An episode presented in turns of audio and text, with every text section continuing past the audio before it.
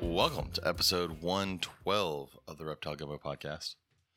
I say 112. I'm, I'm pretty sure it's 112. I got nothing. Last week I was- cannot help you with that at all. I literally listened to last week's podcast yesterday, and now I can't remember It was- what. it was- I'm you pretty sure said. it's- well, it just we just went live and it says 112. Oh, no, that's wrong. This is episode Oh. 113. Ah. Welcome to episode 113. Man, fucked all sorts of I shit was up. about to say I got nothing. No, Chris Dieter's episode last week was 112. Oh, shit. Yeah, I'm salty about that. About Chris Dieter coming? Yes, Yeah. I freaking love Crocodile Encounter. See, we could have had her here, and then one of Ugh. us would have been had gone. it's 'cause- like None of us that were here last week have ever been. it's the best place in Brazoria County, which I realize is not hard to do because it's Brazoria County. Oh, it is a big county, But- though. It is a big county, But there's a lot of there's- nothing. Yeah, it's it's mostly rural. Yeah. So Rural. if if if you like corn and dirt And I want rice some patties. land and bugs and dirt. So, uh, anyways, as you as you may can listen, Robert is not here. Megan, Sable Tan bitch, whatever. Do you actually know how to say my last name? I did at one I point, but what's the point now? practiced. All right, what is it, Katie? Hold on, I the gotta have the pronunciation That's is cheating. literally No, on no, my no, yeah. Facebook. You assume I look at your Facebook.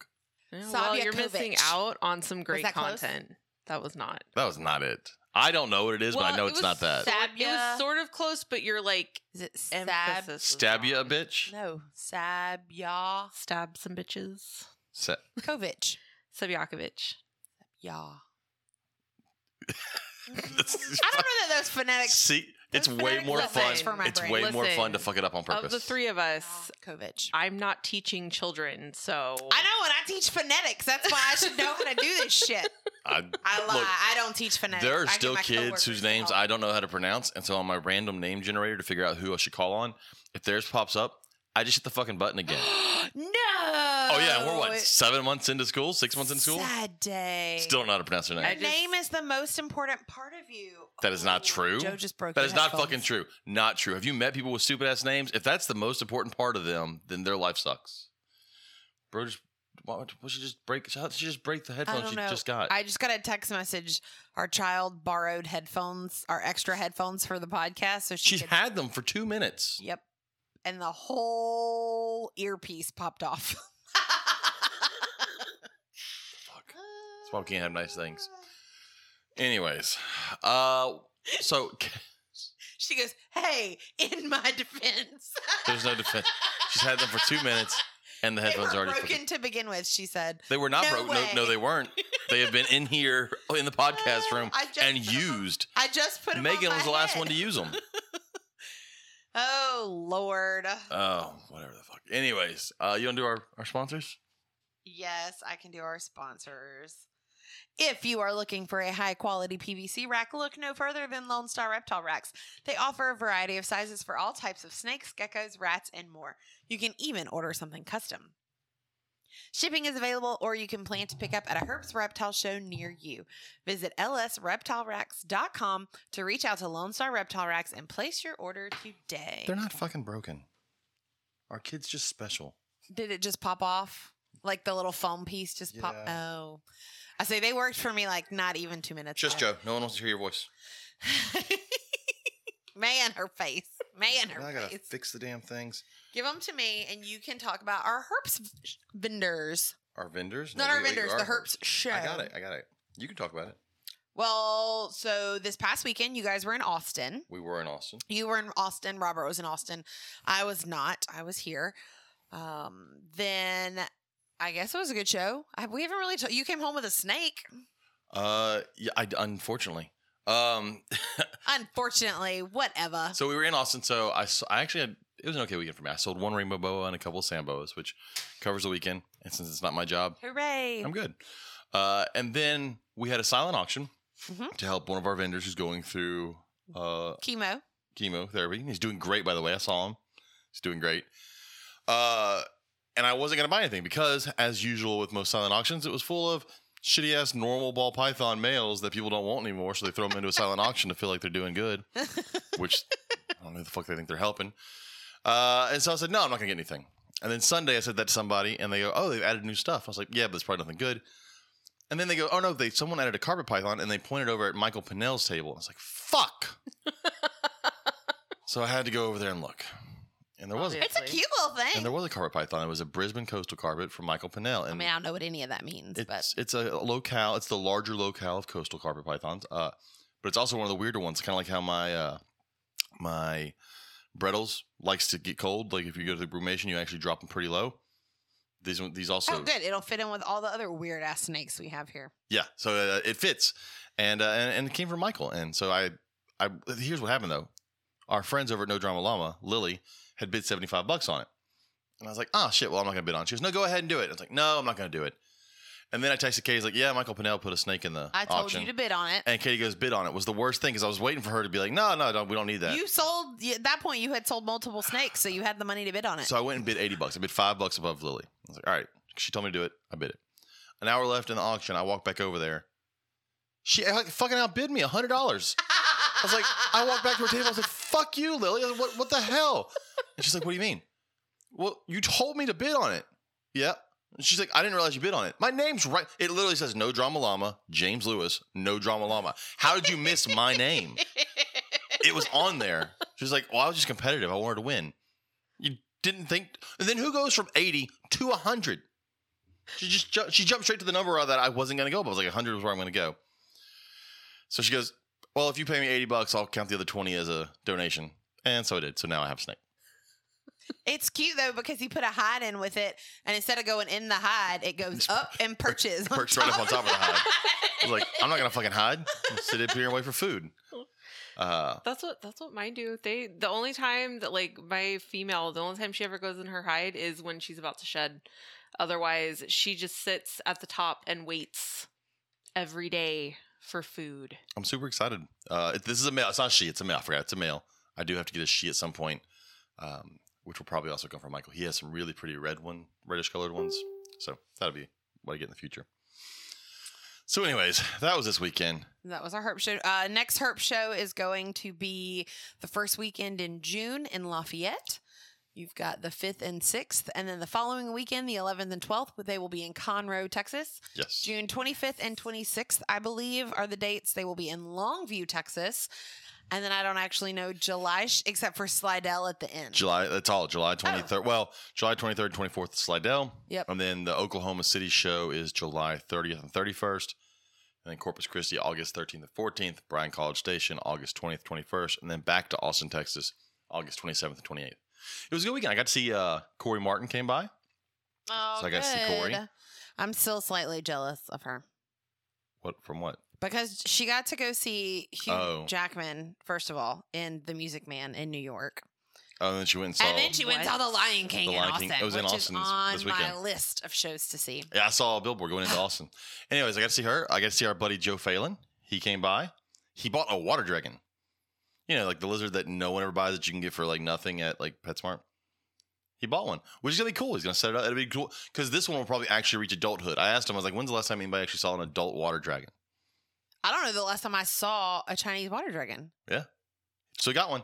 I've seen multiple water dragons, but I don't think I've ever actually seen an adult. No, I'm pretty sure most of them die in a 20 gallon somewhere. And this is the first time that I'm My, who am I actually kidding? realizing They die that in a now 10 that gallon. you said it. Like now I realize, like no, I've I've never seen an adult water dragon. Yep. So he seen a bought. lot coming to rescue. So he bought that, and then who else? I saw our friend Brett Bender. Brett Bender came by. Uh, I talked to Ari Flagel, who I'm gonna trying to get on the podcast. He's the one that cool. he's opening Reptilandia over in Johnson City, Texas, and he also wrote literally the book on Boelen's pythons, which is on my bookshelf back there. I was about to say I recognize the name. There's So- a lot of nice, a lot of nice books on snakes. Guess where I went this weekend and found nothing. Where We haven't been. In it's not my months. fault. Half price books. it's not my fault. I haven't been there in a while. been in months. I don't believe you. I honestly- I believe haven't. her. Why- I don't? You. I'm not going unless she's going. go unless I'm the one that makes him go. That's, that's, I definitely haven't been there.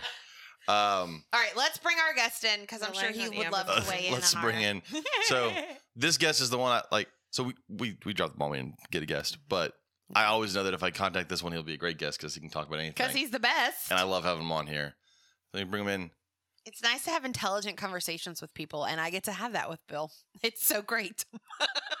It's Bill. This is good to know. I'm It's Bill forward He Bradley. to really is like I was telling Megan last night. I was like, "You're gonna love him. He's like one of the best people ever." You weren't telling him last night. You were telling him this morning. Yes. Was that Because this I morning? didn't because I didn't know Bill was Crap. coming on until this really morning. This morning, Yeah. Yes. Jeez, Louise, I need sleep. But I've subscribed to his podcast now. So As you should. Nice. So is Bill Bradley of Coal Black Exotics and of Lizard Brain Radio. How's it going, Bill? Sabjakovic, and I have had an adult water dragon. Told you awesome. because he's awesome. I like him already. I'm not surprised Bill had one. I'm just saying Bill's or one that he could say your last name. Bill's one adult water dragon is probably one versus Yeah. 300,000 dead ones in a 10 gallon tank somewhere. Hundred percent. Let's replace James with Bill. Bill already has a podcast. Can't do it. So. Too. Chris Eaton uh, in our chat said that Robert lost some weight. Robert also got hot, so I mean, you know, there you go.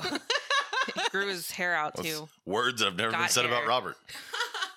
Oh, You're so mean. me? Yes, I am. I said that to someone this weekend at a show. I said, if I'm mean to your face, it's probably because we're friends. You This literally is told me that at the zoo. Yeah, if if I'm not mean to your face, because I'm probably not like talking to you and I don't being like nice to you, that's when you worry. Oh no, if I'm com-. I don't talk I'm to people I don't like. comfortable enough to like shoot the shit with you, like yeah. And by shoot the shit, I mean bullshit. Thanks for the clarification on something we didn't need clarified.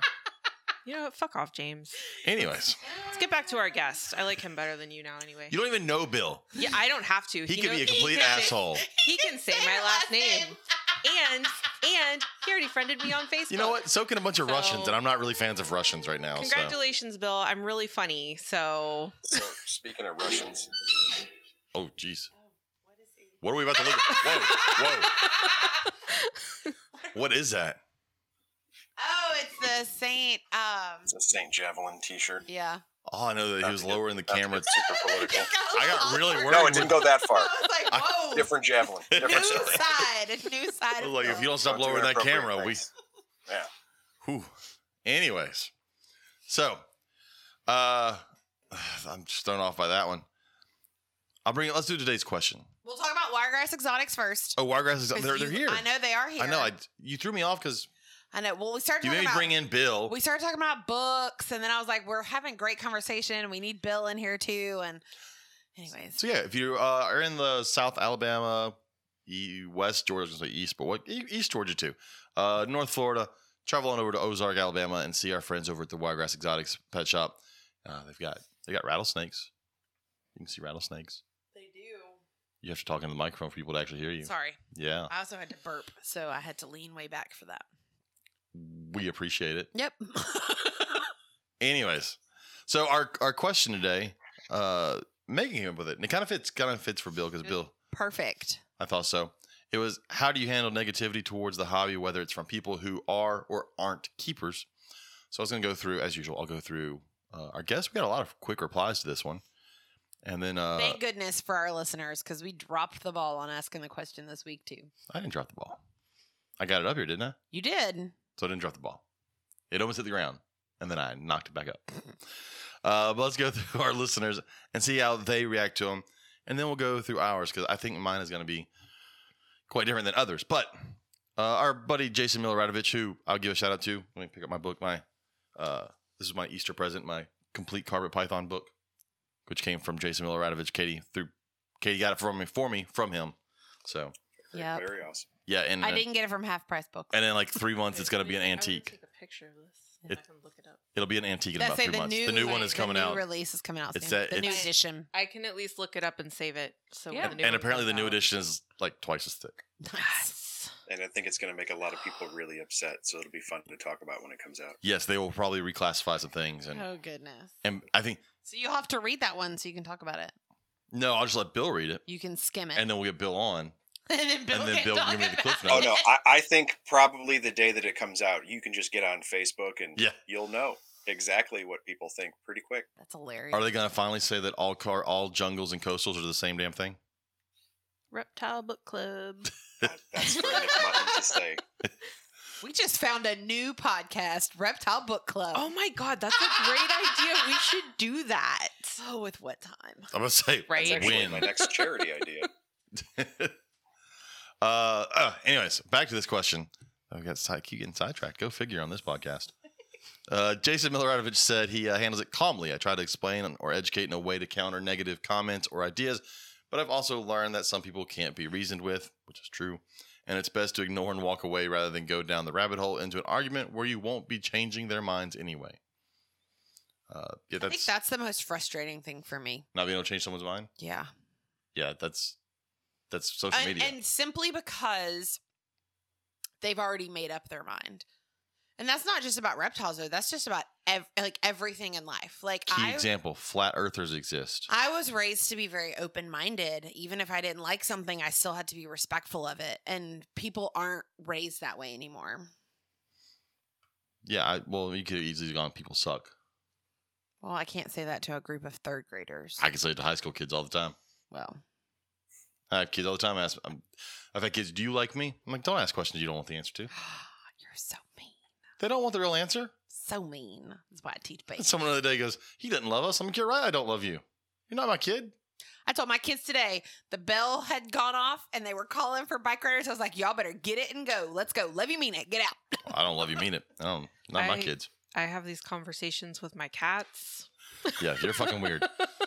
Uh, back to our question. Shelby Brown said sarcasm mainly is how she handles it. Other than that, ignore, move on. Those people aren't worth a whole lot of my time. Uh, Ryan Goslow said, if it's a fellow keeper, I'll either just ignore or block them if they require if required, because I'm past getting into arguments in the hobby, and I've got better things to do with that than get into arguments. I'd much rather prefer to sit back and have a relaxed conversation about the animals because that's what I'm more interested in. If it's someone who doesn't keep reptiles, I'll see if I can educate them or give them knowledge to at least get them to see where I'm coming from. But if they aren't open minded, I'm just going to block them. I've hit that point on some things as well, I've got some friends on Facebook that I'm friends, but, but I don't You follow, don't follow their 'em? stuff. I unfollow them so I don't have to, to watch their.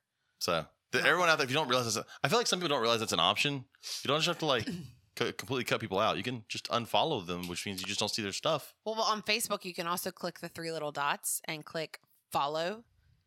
And so you don't have to type. Do you have to put a, a period on a, on a thing so that you're in the comment thread? Yeah, you don't have to do all that. fucking hate people that don't understand that. Anyways, uh, um, where was I? at? Daniel Cruz said, "Ignore them, block them on post." I've got some great friends who I've told them to piss off on my behalf. Nathan Holcomb says, "I'm a troll by nature. Too easy to make a comment and piss somebody off." I, I, well, I am a troll. You we'll get to that later. well. I do it on, anyways. John Feely said, "Let it roll off my back if they've lost their passion in the hobby. Oh well. I hope they find it again, but not my problem. If they're outside the hobby, then 99% of the time, uh, 99% of it is what is? I swear, John's stuff always confuses me the way. Outside the hobby, the 99% of it is a basis of fear. There we go. So a lot of little two-letter words there back to back. Uh, due to lack of knowledge, which is why education is so important. Maybe I should start reading these. You know what? I have to read tests to students next week Okay, well let's out loud. let's focus on Good this. luck. I'm not. Look, I've never done that. I'm not looking forward to it. You poor thing. I've never given a state test in my life. It's always been someone else give it. Anyways, Christian Parr said, depending on the level of negativity, sometimes I just ignore. But when I try to engage in the conversation, I try to understand their side of the argument first. Then I try and ask them questions to try, and that's a lot of tries, and pick apart their ideas or views, or to further understand their thoughts. I almost never explain my thoughts. Rather, I try to make them think about the topic a different way, and maybe they will change their outlook. Good luck with that. And then, uh, Jesus Christ, I thought that is a long You name. want me to read it? Oh no, I'm gonna we're gonna figure this one. It's a l- Oh, she's gonna be our guest I- next week. yeah, I know, but I can't. I know that. Oh, And I- El- Eleniana? Yeah, because she's gonna be on with. there's Gina. 700 letters in her name though. No, not El- really. Eleniana. Not just the first name. 'cause it's the whole Eleniana thing. Grossenheider? It's Eleniana Lee Grossenheider. Grossenheider, yeah. I'll count the letters later. It's it's it's well over 20. Just call James it is Laney. struggling tonight. Just Laney. It's a lot. Just, Just just, struggling. Laney. I also posted on Instagram because I'm with the cool kids. and I don't have an Instagram I have Instagram. or a TikTok. I have I've actually had a few people contact me Twitter. for relocations through Instagram. Instagram? So I'm actually glad that I decided to go ahead and get one. I use it because I have Simply Serpents. I have the snake business, and then we have the podcast. So I have. It. There's I, apparently some Yeah. other type of social media out there right now. My students asked me today if I had one. Yeah, I and I'm won't be like, on whatever I don't that even is. know what that is. No, No, she knows TikTok. Snapchat. I don't have a TikTok. Is Snapchat still a thing? Yeah, apparently It wasn't that because I know that one. But I always, I always felt like I was too old for TikTok or for Snapchat, even when it first came out. That's just for showing because penises, right? I'm just like an old lady. Snapchat's just for showing penises. It's a, t- it's a terrible No. platform. I'm pretty sure it's just for showing penises. I don't have that was the whole horrible. purpose. And Uh, no. So Lori Tarini, who does a lot of behavior uh, studies, says she ignores it and continues to share positive content, educational content, and always present our snakes to others in a positive and celebratory light. Merging Morphs, which is uh, our buddy Robbie, says, I catch him outside. he says, I catch him outside. How about that? uh, and he says, I haven't experienced very much negativity or trolls, but I try to post things that I know will lead to it. Try not to post things I know will lead to it. Buckner Crest Exotics. What? there was a bug. I'm okay. Okay.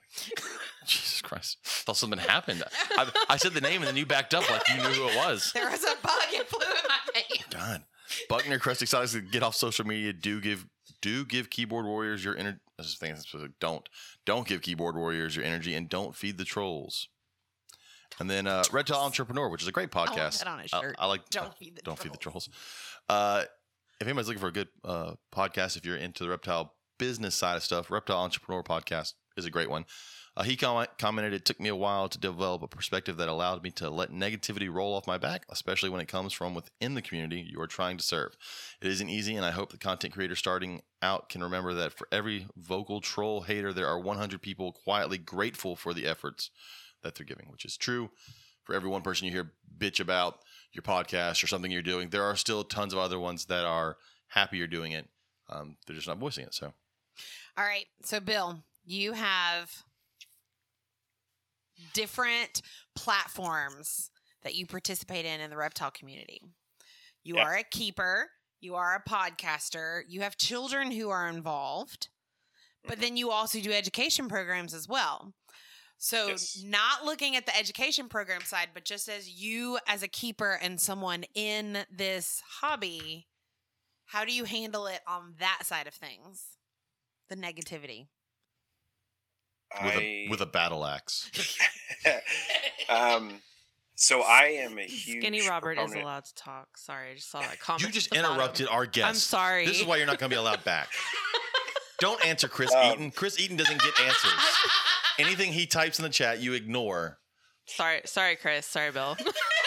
No, no, there, there's rules. You'll figure it out. It's I'm just gonna sit over here and sip on my Starbucks. No, so um, like you guys were talking about just a second ago with the whole social media thing, I am a huge fan of. I do it, and then I tell other people of curating your social media, of you know picking who you'll follow, picking who you friend or unfriend, businesses you follow, and so on and so forth.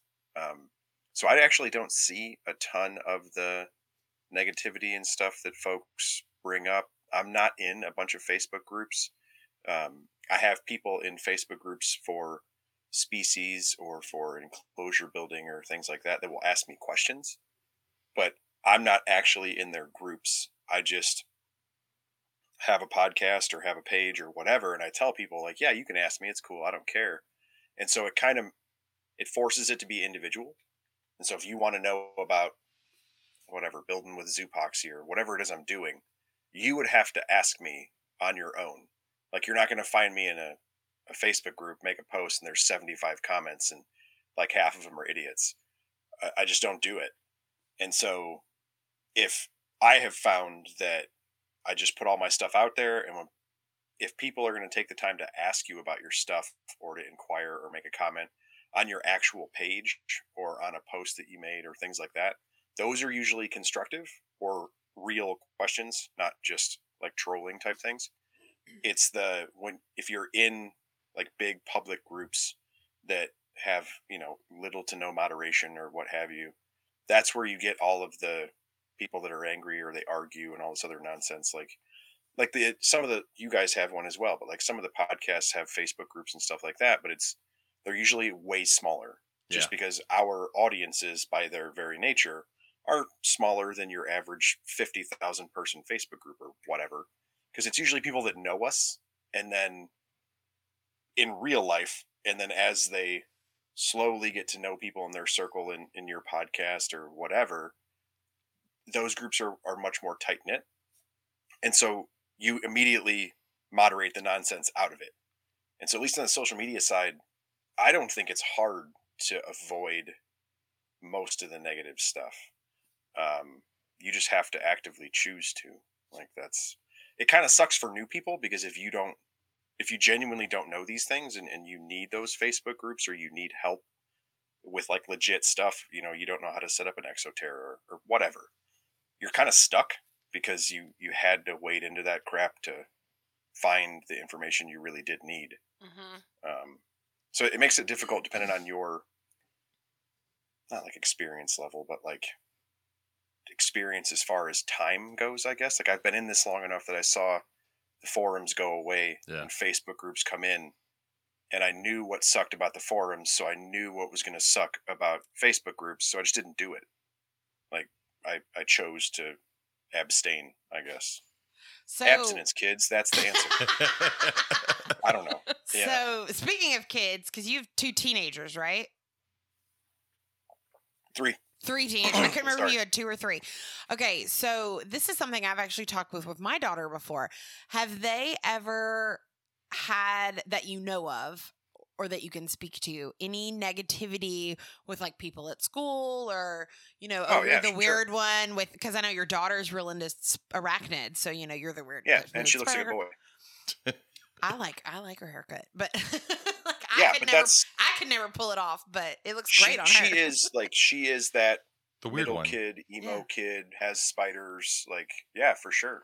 Um, How do dude, they handle that? Like, do they like my just? son is twelve and he's my size and has long blonde hair. Like there all sorts of nonsense, and he's a turtle nerd. No, but his daughter Um, enjoys being the weird one and like does it on purpose.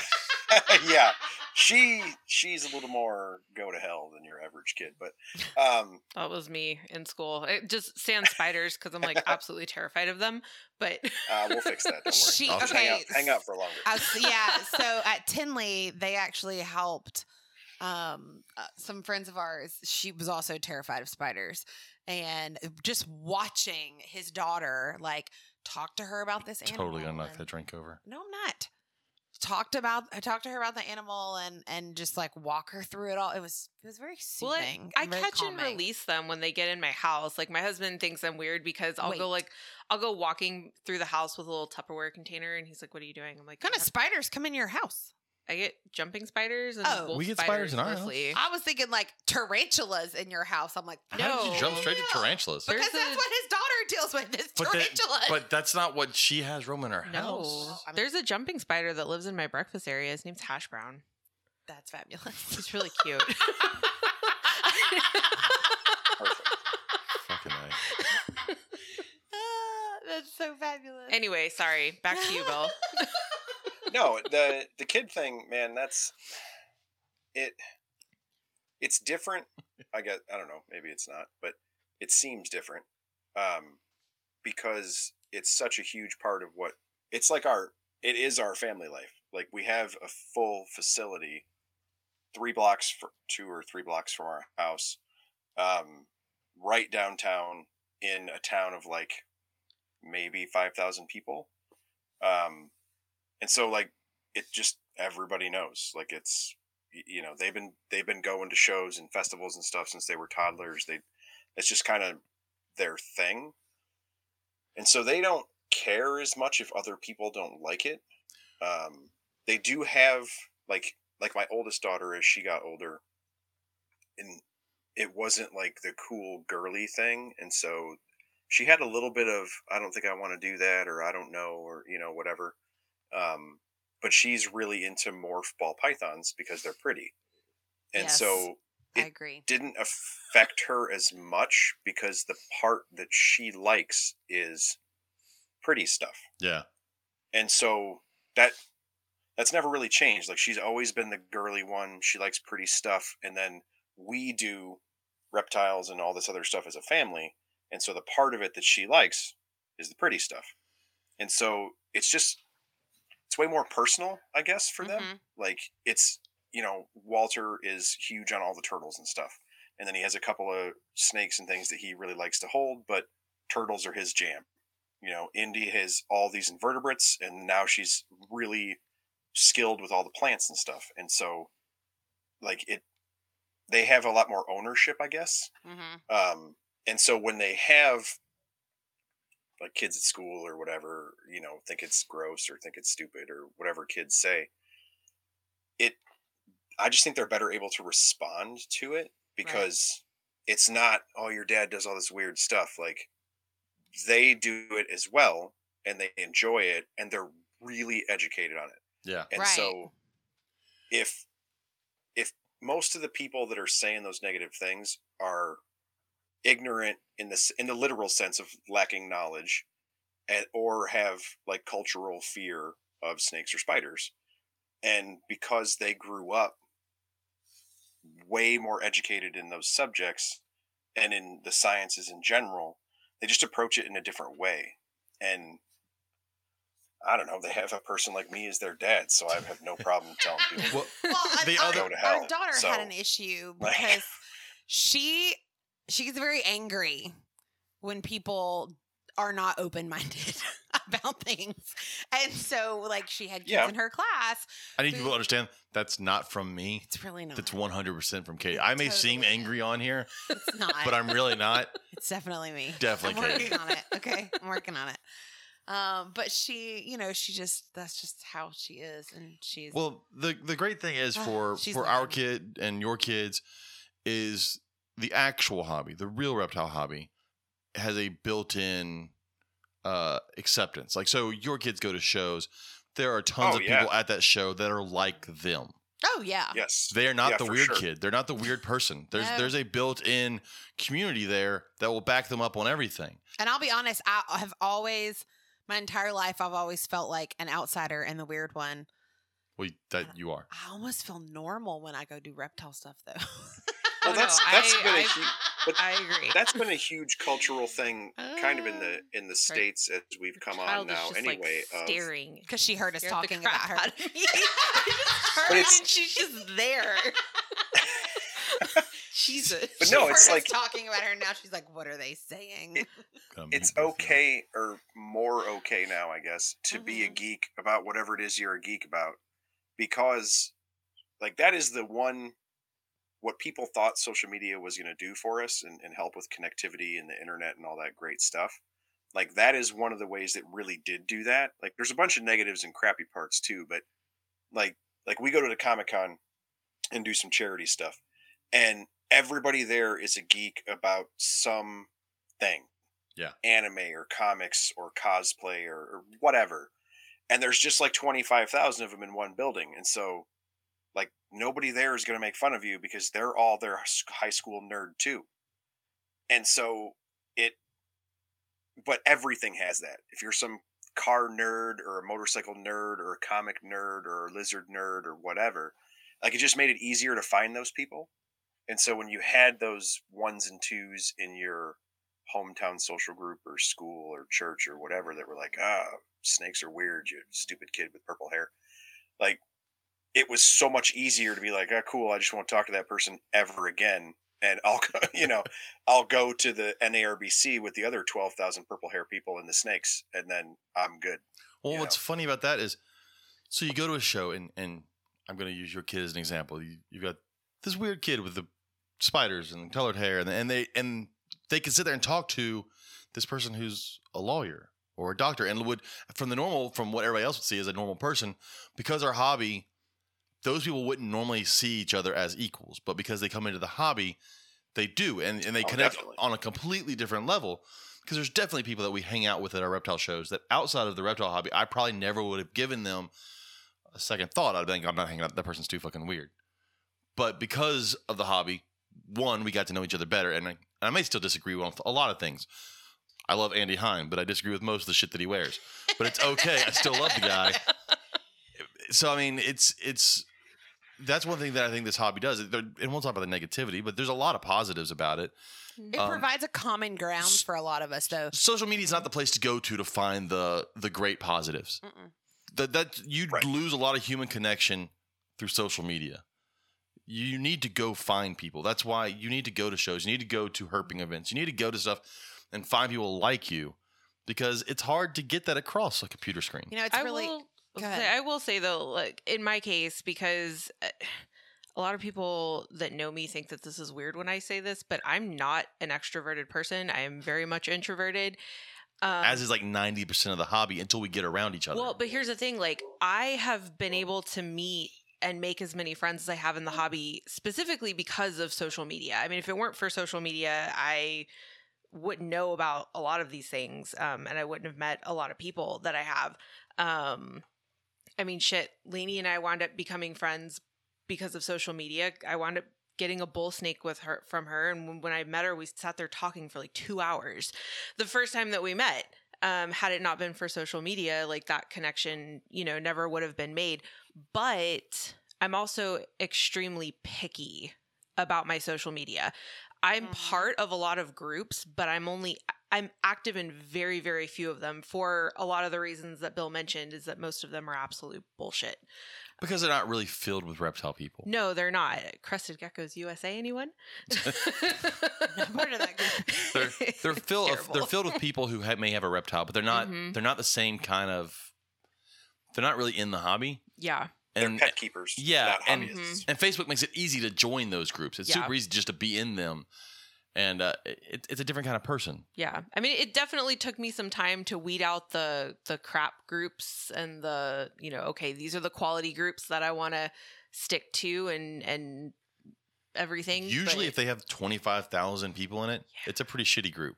Like it seems like the reverse. You'd be like, "There's a bunch of people here. It must be a great group." But usually, those are the groups that just have tons of people who just want to sit there and argue about everything. For the most part, that's the that is the one thing about female herp group that like we're trying really hard to not let happen because this group has been around for less than two years.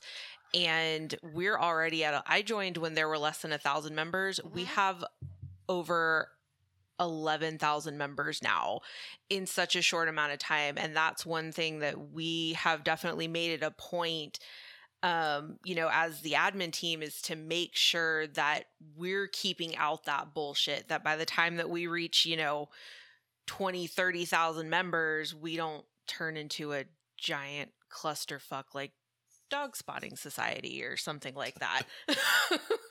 See, but what you're talking about is culture. hmm yeah, Like you are you are literally curating a culture, and it on or at least I think um, on social media that is a lot easier to do. hmm Um, it's just it's like a homeowners association, right? It seems like a great idea, and then you get that one person on that likes to measure grass or whatever. Hey, And it- James did then that it once. sucks. I didn't. but but then but then it sucks and and everybody like there's a reason that in the united states that is that's a joke everybody understood that joke Yeah. anybody who will listen to this podcast that is an adult will, will, will get why that joke was funny right? Like it's just an accepted thing. Hmm what you're talking about for curating your facebook group is the exact same thing. And it the personalities of your ad- admin group will dictate that. Like if if you all were a bunch of grass measurers your group would be awful. And and it and there would be no way no, to you're fix it. completely right. because because the the personality trends of the culture Mhm. you have made are that Absolutely. if your admin group has the personality culture, like the folks who hang out for herp stuff and hang out in the reptile gumbo circle, the people, and I, and I say this on my podcast all the time, the people that end up, I end up interviewing, and the people that I talk to in the THN circle or the gumbo circle or the NPR circle, like so far, none of them suck. That realistically should almost be impossible Yeah. Right. because you you always meet some people that just suck right like that's just mm-hmm. that's what happens Yeah.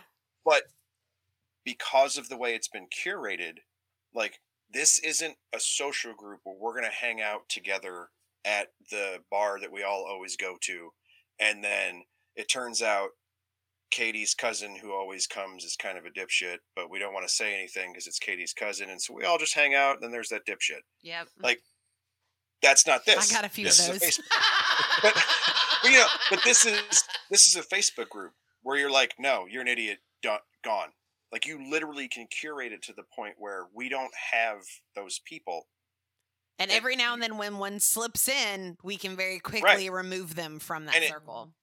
A- And I, I, honest to God, like all the people I've messaged to talk to about interviews, the all the group chats and stuff that I'm in, there aren't any toxic people because it's it's se- it's very self policing Mhm. for for someone to even invite you to that group.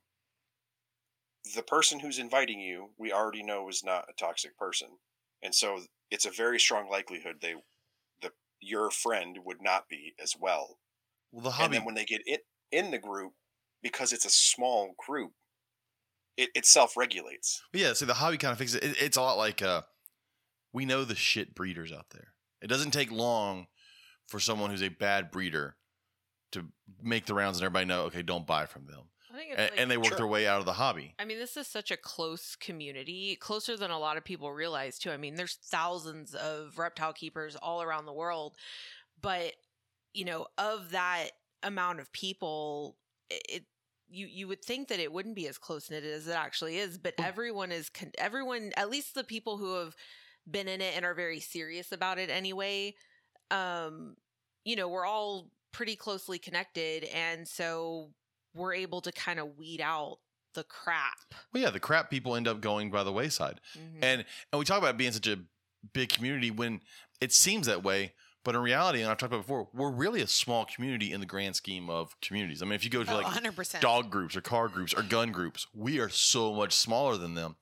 Um, and just to, to make the point that how small it is, it would seem you would not think that I would, you know, be friends with Bill or be friends with someone that's in California or friends with someone in in uh, Philadelphia, but like because of the way social media works and because we all run in the same very small circle in reality, and you can you can see that by every time you add a new reptile person as a friend on Facebook. It's like six degrees to Kevin Bacon. There's like Mhm. 40 something people that are friends with him that you're also friends with because in reality it is a, such a small circle.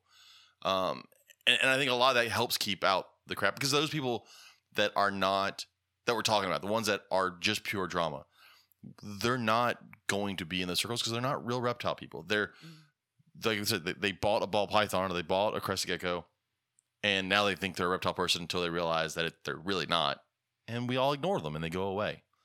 The problem is Facebook allows them to to stay there. Social media allows them to keep popping back up unless you purposefully block them. Yeah, I mean, I'm more willing. I- don't generally like to accept friend requests from people that I've never met, but I'm more willing to connect with somebody I've never met before if we have certain mutual friends in common because I'm like, and sometimes I'll even go to those people and say, Hey, you know, how well do you actually know this person? Am I going to regret, you know, accepting their friend request? You know, by and large, I see certain names pop up and I'm like, okay, this person is probably somebody that's okay. Now, I will say the one negative to what we're talking about is the fact that you, you're curating your own social media. You are, by the way it's happening, ignoring other things that are happening in the hobby, um, because you're not a part of them. So it's like what do someone. you mean? It's like when someone uh, is say pro whatever political side they want to be, right? They're gonna end up blocking out the people that aren't pro their side, and so eventually their truth becomes everything they see, and they're only seeing one side of You're every building story. an echo chamber. Yes, Okay. That And makes so- sense. for when- me well i was gonna say for me i think it would depend because i'm i mean i'm not i'm i'm never opposed to somebody who may have a different opinion on something that i am but depending on how you approach that topic depends on whether or not i'm going to connect with you. If you're somebody who can you know have a good conversation about it and whatever you're saying can be backed up with evidence and you're open minded and able to have a civil conversation, uh, whether it's about reptiles or anything, I I don't care by and large what some of our Yeah, disagreements might be. that's not the general public. I know that's not the general yeah. public, but they're out there. That's what one of the reasons that there. the four of us get along as well as we do, but, but because you're we co- all you're feel that way. right though. But like I said, if, if you only surround your people yourself with Mhm. people that believe just like you, you will believe that is the only way to think. Oh, absolutely. I can, yeah, I okay, I get behind. And that. so, it, let's let's take this something in the hobby. Look, I, I keep stuff in racks, and I don't care how many people want to badmouth racks. But if I only surrounded my, myself with people that, if I only surrounded myself with people that kept in racks, then I would I would start to firmly believe the argument that this is the best way to keep them, and everybody else is stupid. But I know people on both sides, and I'm also educated, unlike most people that just shut themselves off. But I get that there are better ways I could do it. I mean, I'm not going to because I'm a horrible person and I want to own more than 10 snakes, and I can because I have a rack. So fuck off. But I do understand both sides to the argument because I have people on both sides.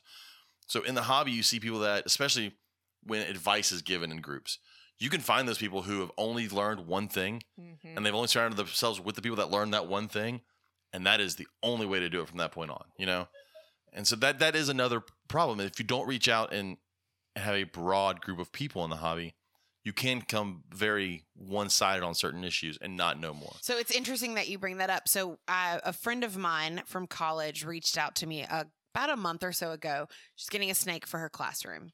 Snake's name is Twizzler. It's a corn snake. It's actually full Yeah. grown. She got it from someone else.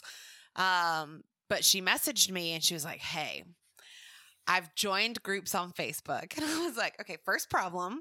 Remove yourself from all of those. I'm going to personally add you to a few groups on Facebook. This is where you can get your information from. And so she would ask me, like, what do you recommend for this? And I would give her three or four options. Mhm. What do you recommend for this? And I'd give her, and I'd, I'd always start with, this is what works for me, but I know people who do it this way, this way, this way. And she laughed. And at one point, and she's like, well, can't you just tell me how to do it? I was like, no, because you've got to decide what works best for you.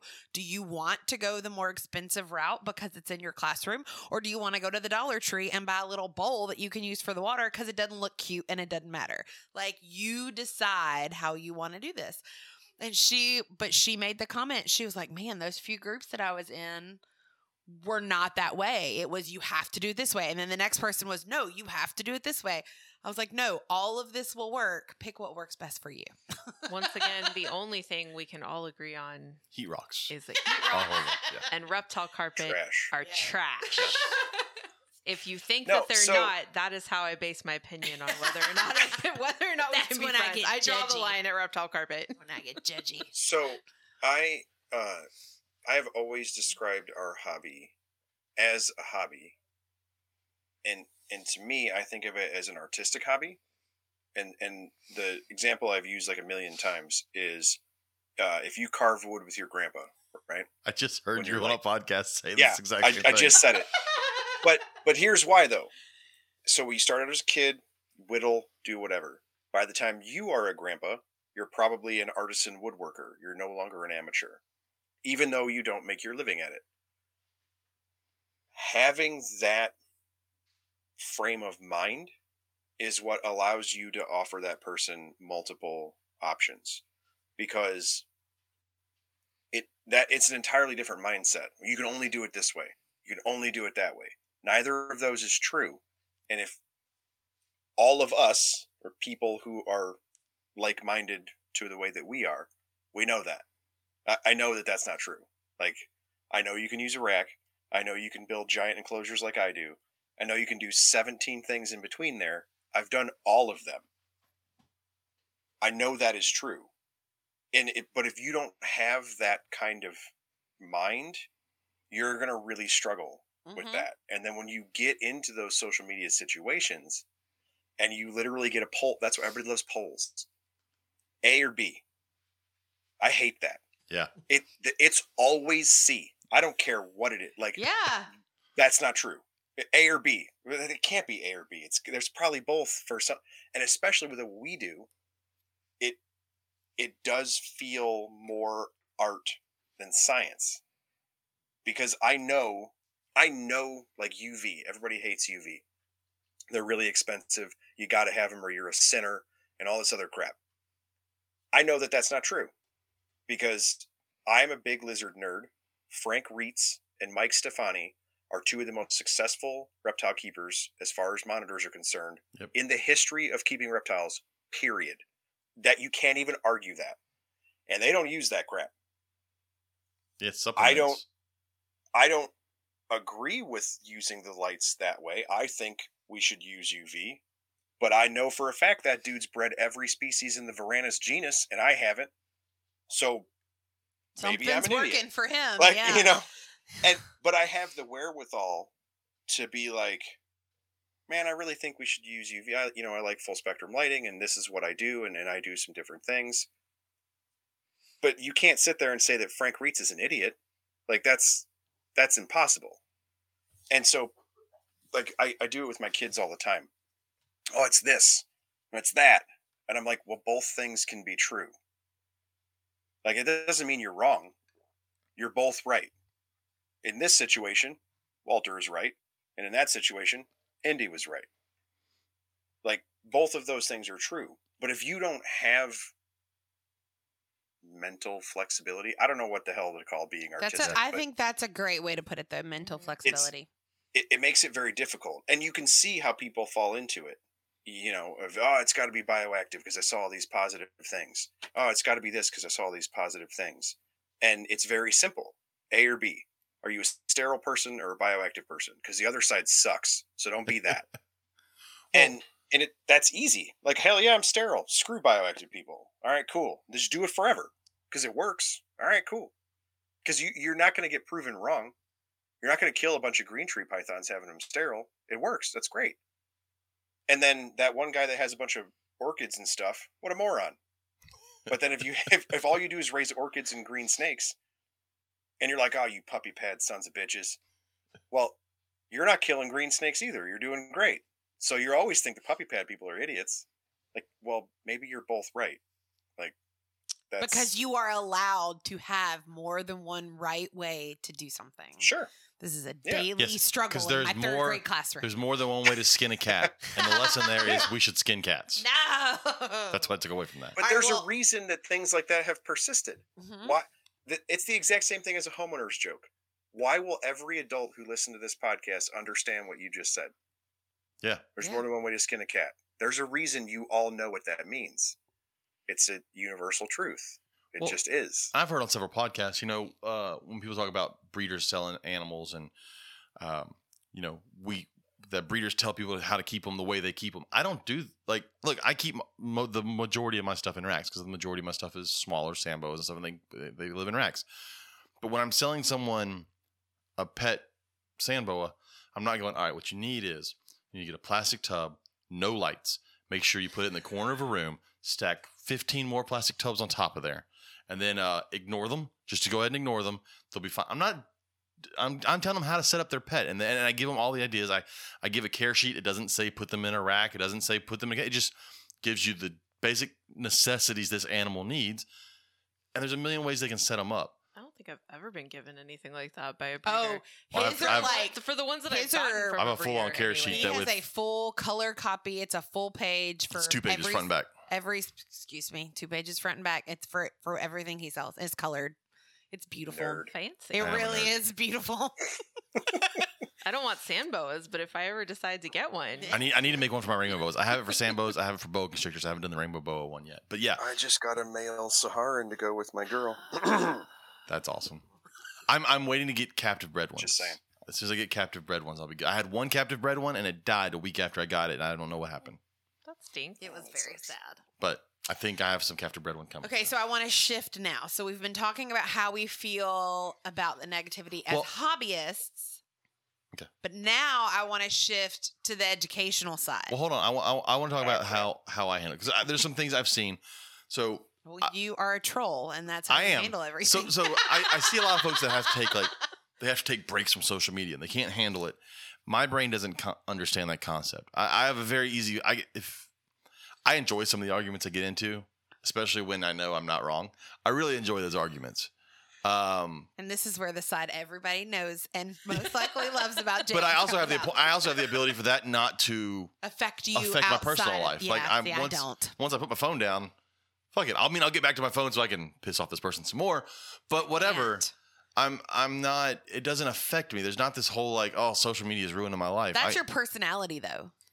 I guess. I but I just I can't do that. I'm like, this person pissed me off, and then I don't look at my phone for like 24 hours. Like, you know. But at the same time as I do that, it pisses me off to watch people get torn apart for something that uh it doesn't need to happen. So someone posted a, a picture of a big sulcata in a black tub, and it had torn the tub up and it broken it in half.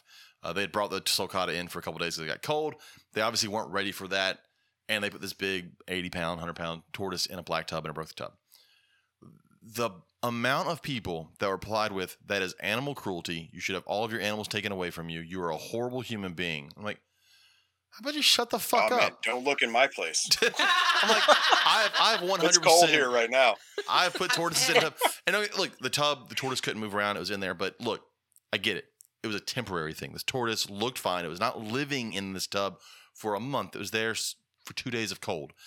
Uh, and I then, mean, shit, people would have been pissed then when they saw where I stuck my whoa, adult redfoot during when we had that the freeze. well the the freeze for a few days and then um anytime that we've had like you know hurricane Yeah. Yeah. weather i'll yeah i've i've got one thing that i move them into for like several months when it's cold but i'm like if it's just for like a day or two you know what you'll be fine Well- in this box in my garage But I was like, Yeah. you're all- good all we of talk this- about this during emergencies of how to just box up all your crap? Yeah. I feel like, Like, a lot of us I have. think we Yeah. talked about this. Yes. And I just, I, it, it amazed me the amount of people calling this person a horrible human being. They should have all their animals taken away from them. And then the other suggestion, I'm like, what the fuck is wrong with people? You should just let it free roam your house. What the fuck? All right, clearly these I- people I have own- never have done that too. it's think gross. that's It's a gross, lot. Bill, and we're friends. I'm gonna tell you, it's it gross. was like a day, and I've it was seen, really funny. I've seen them shit. I've seen them I was piss. gonna say I'm not letting Yeah, that happen to that's my gross. house. It is gross. And then I've seen the pictures of them going through a wall. Oh, I've I seen the have pictures too. of them tearing a toilet off the I was fa- saying, off the the mounts. toilet off the floor. That was what I was like. Like- we're done. It's never coming in the house. but, but but Bill, it's different. I- It's different for you to do it than for someone who's never really experienced, like who thinks of that tortoise as a dog, right? True. You're Who not only thinking of that. one. Yeah. You're not thinking of it as a dog. You know full well all the things that can happen by letting this tortoise roam your house, right? Yeah, and and like I said, it it was same idea of it was you know like now it's springtime, but then it dropped to the 30s, and it was like oh you know hurry up, get him Yeah. in. I just set him in the dining room, like I don't care, I'll mop it up or whatever, you know. Yeah. Not like they don't permanently free roam. Yeah, but these people are like just let it roam the house. I'm like, there's so much that can happen there. You know, that's also I But don't. those I- are the same people that when they find out we have X number of snakes, you just let that many snakes roam your house. I'm like, no, you idiot. yes, What is yes, they wrong are. with you? They all have cages. Come on. That's also the same people that I- think it's Dude, I have people that won't come in the shop for the same reason. They think the Really? stuff's just in there. Yeah, like, come on, y'all. But but so as far as that that negativity bothers me because that negativity is not what that person needed at that moment. Uh, Yeah. And so I'm not one to go in and tear someone for for that. Look, I've posted That's pictures. because- I've posted pictures of my tortoises before, and I've got one that is they're all basically rescues, but I've got one that looks pretty fucked up. He's a special needs. He's looked fucked up since I got him. It's not my fault, but I've posted pictures of them eating in the yard.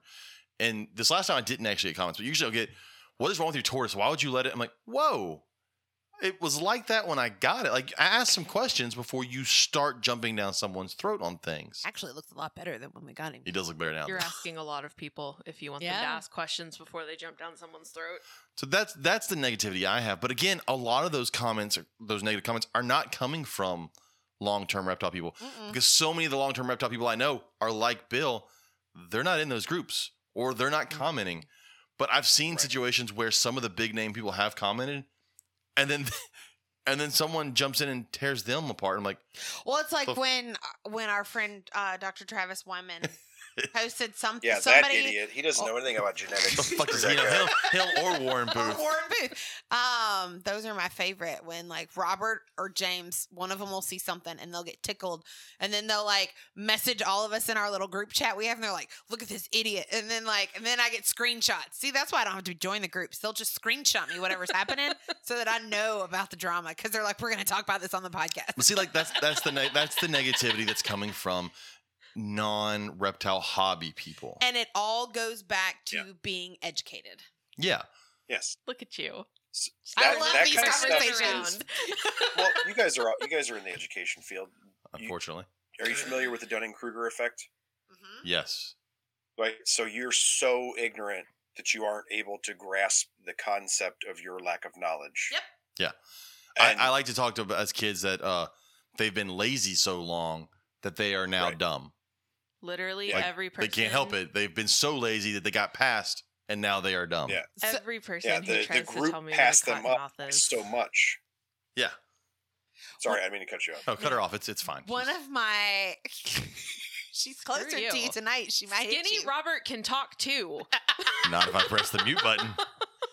One of my favorite videos to show when I taught fifth grade is it's a video of people. They're in a mall. I know it's a foreign concept, um, but they're in a mall and they're on an escalator, and suddenly the escalator breaks down, and they start panicking because they are stuck on an escalator that has Mhm. stopped. Wait, it's an escalator, not an elevator? Yes. It's an escalator. Mhm. because It's an people Because Awesome when video. it Yeah. stops, what do they become? they're stairs, but people don't understand they're stairs because they've And always been an escalator. They freak out. And then, like, you literally see this person, like, walking down the one that was supposed to be going down instead of because they're going up.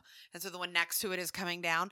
And then, like, it shows somebody walking after they have, like, completely freaked out. And my fifth graders, after the video, they're like, that was the stupidest thing. I'm like, but how many of you have ever freaked out unnecessarily over Mob something? mentality. And that's exactly what it is. And it's my thing. it's my favorite video to show. I actually showed it to my third graders last week, and I was like, It also "Don't." shows a lack of critical thinking skills, which a lot of this comes from. A lot of these problems come from a lack of the ability to have critical thinking skills. Mhm. Uh, Mhm. So when something changes, if it's not the way it always has been, they can't figure it out. Well, and there's so- there's another video similar where there's somebody who's like trying to get them to listen to them and calm down and explain to them they could just walk up the escalator as it's broken, but they don't want anything to do with that.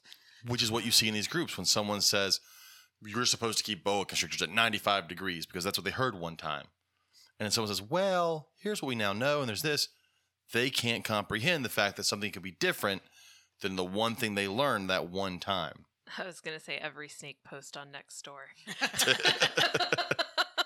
just you know when it comes up, it's just oh, this is gonna be a dumpster fire. So I don't I don't think we explained that to Bill before. So Megan actually is in charge of basically um a snake removal group on facebook group on right, Facebook yeah. here in the area, and that's how we all got to know her because it got to the point where if she couldn't go out to the call, then Robert could or we could um, Okay. to go out and help people. And I So- do. I've I've got more on the schedule this year. Last year, I started doing some local classes with Nice. an emphasis on native snakes. That's my that's my thing is native snakes specifically. Um, but yeah, that's that's how we wound up connecting. They came to my first class. Yeah. Um, and I decided they were okay. like Kate, Katie came and I was like, oh, I like her. I say, that's typically how this works in our relationship. Okay No, no. that. J- James did bring me. He did bring me snakes. I some say, snakes to use for because I uh, have more now. People keep asking me how many I have, and I'm like, that's not relevant. Um, yeah people always ask me how many i have i'm like over a 100 i don't i don't count especially during No, no, baby no. season i don't i don't count Uh, Yeah. More more snakes than I have fingers on my hands. There you go. You're getting up there in numbers. um, but yeah, so between like yeah, the the relocation and the education part, it's um, yeah it, so it gets interesting. it's a ton of a ton of uh sometimes. cottonmouth pictures of water snakes and water snakes. It's like nine out nine out of ten times it's not a cottonmouth.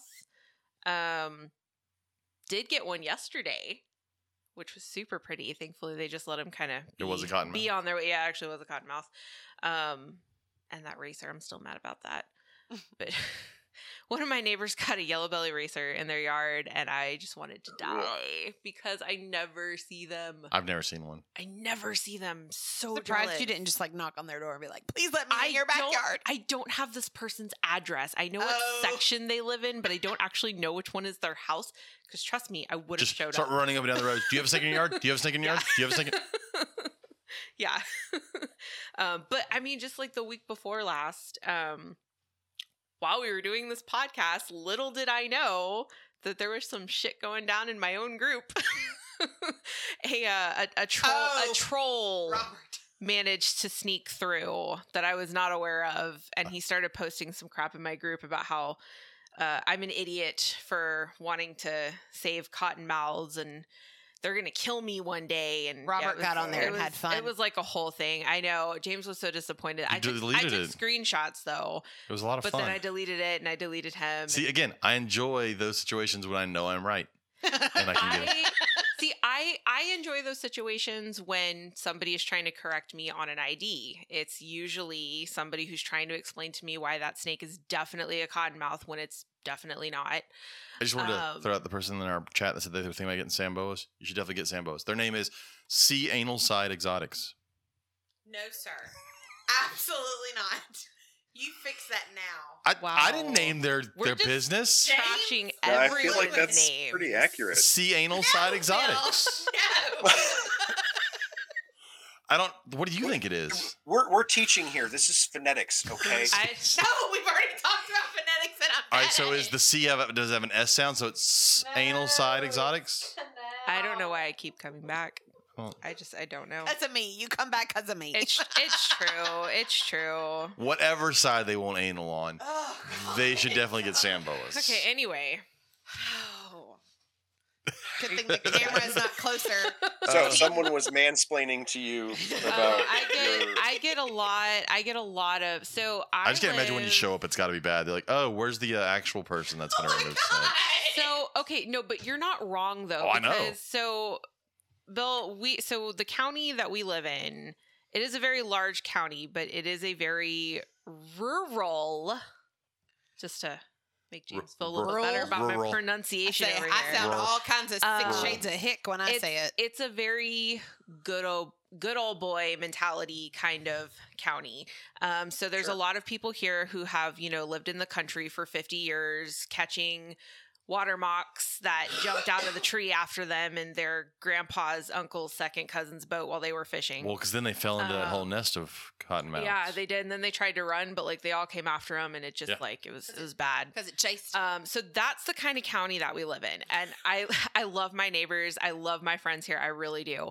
Uh, but we got some stupid sons of bitches that I have to deal with, and um, I I do I get a lot of a lot of guys. with that said, At least they are contacting you to come remove them. they they are. It, I was very surprised at how, I guess the the po- the positive response that I've gotten since. so since one thing I think this. one thing I think is helping you is uh the area where all this stuff is built is rural, hmm but the people moving into it are not. Yeah, So they are I- not the I do the get- shoot it kind of snake kind of people. They're the yeah. someone else take care of this problem kind of people. I do get a lot of I do get contacted by a lot of people that do live out in the country though. Um and I mean you you still have your people that it- it's picking your battles is something that I have really grown to appreciate as I've gotten older. You know, 21 year old Megan was definitely more likely to be more combative with people. And if I was very passionate about something and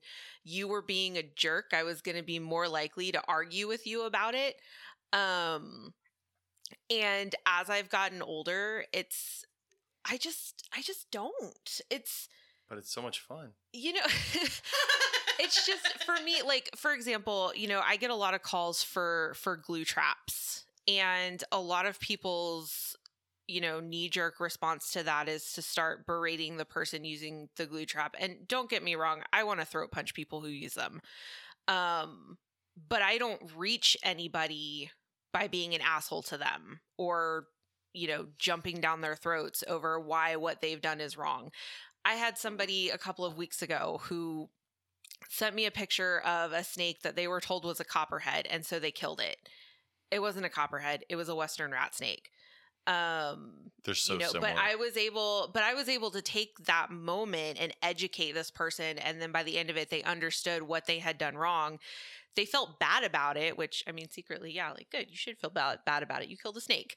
Um, but it was a really good teachable moment, and you don't, you can't educate people if you're a jerk to them.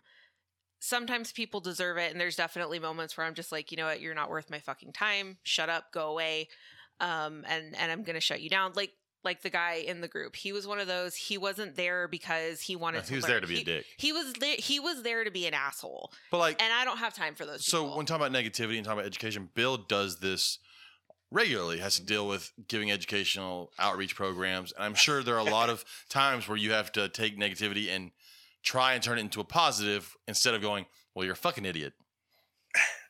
So, yes, yeah, well, yeah, for sure. But okay, so I have a theory on quite a bit of this that people probably aren't going to like, and I don't really care.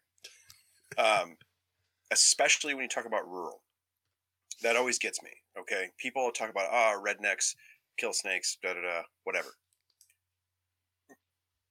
Stereotypically, statistically, true. Okay. However, I think that that is one willful ignorance typically or the one that people don't really want to address is to be casually callous is how I think of it. So you're you're a rural person, okay? You don't live in the city. You live out in the sticks and farm and you got animals and X, Y, and all this other you're self sufficient. Big truck, guns and whatever else. That you probably look like me, okay? there's no way that you live that life and you don't know that snakes are good for the environment. 100%. That you don't know that rattlesnakes take care of rodents. That there is no way. There isn't. Because every hunting group that I'm in are real concerned conservationists. That's why they only want to kill the big deer. And and the bad Buddy. snakes. Well, hey, if if you're so educated on conservation that you can tell me what kind of grass quail and pheasant need, and you didn't read the snake chapter in the book, that's a you problem. Yeah. You Mhm. did that. And I don't believe that for a second. You absolutely know what you're doing. It's just the easiest thing to do, and you don't care. Mhm. Just say that. Like, I use glue traps because they're cheap and easy, and I don't really give a shit about snakes. All right. That's ethically, I disagree. Logically, I already knew that. You're not Oh, a yeah. nice person. Move on. don't try to fake it. Don't be a Christmas Nope. and Easter Christian. Go to church or don't. I don't care. It's not my thing. Like, I like snakes and you don't. Use glue traps, shoot them, do whatever it is you do. I disagree. When you come to ask me for help, or you cut its head off with a shovel or whatever, don't be surprised when I hit you with a shovel. Like, Mhm. you're ignorant. That, But they're not. I- that's the problem. They're not ignorant. Ignorant Yes. would mean a lack of knowing. They know. Yes, you're ignorant in the insulting way, not it's, the literal it's sense. very hard in 2022 to be ignorant about a lot of stuff. At this point, if you don't know Unless something, the information. yeah, you've made an effort to not learn about things. Yes. and you've been okay with the idea of being dumb. So it's funny that you brought up hunting camps. My dad was president of his hunting camp in South Alabama for a very long time, many, many years. And one of the first things he would do on his tour of the, the grounds was take them to their shed where they kept all the feed and, and seeds and things like that. And he would be like, the corn snake over there, I forget what is because he named it. And I, he was like, we don't mess with him. He eats all the mice. And there's a snake that lives in this back corner, and you don't shoot my snakes when you're in here.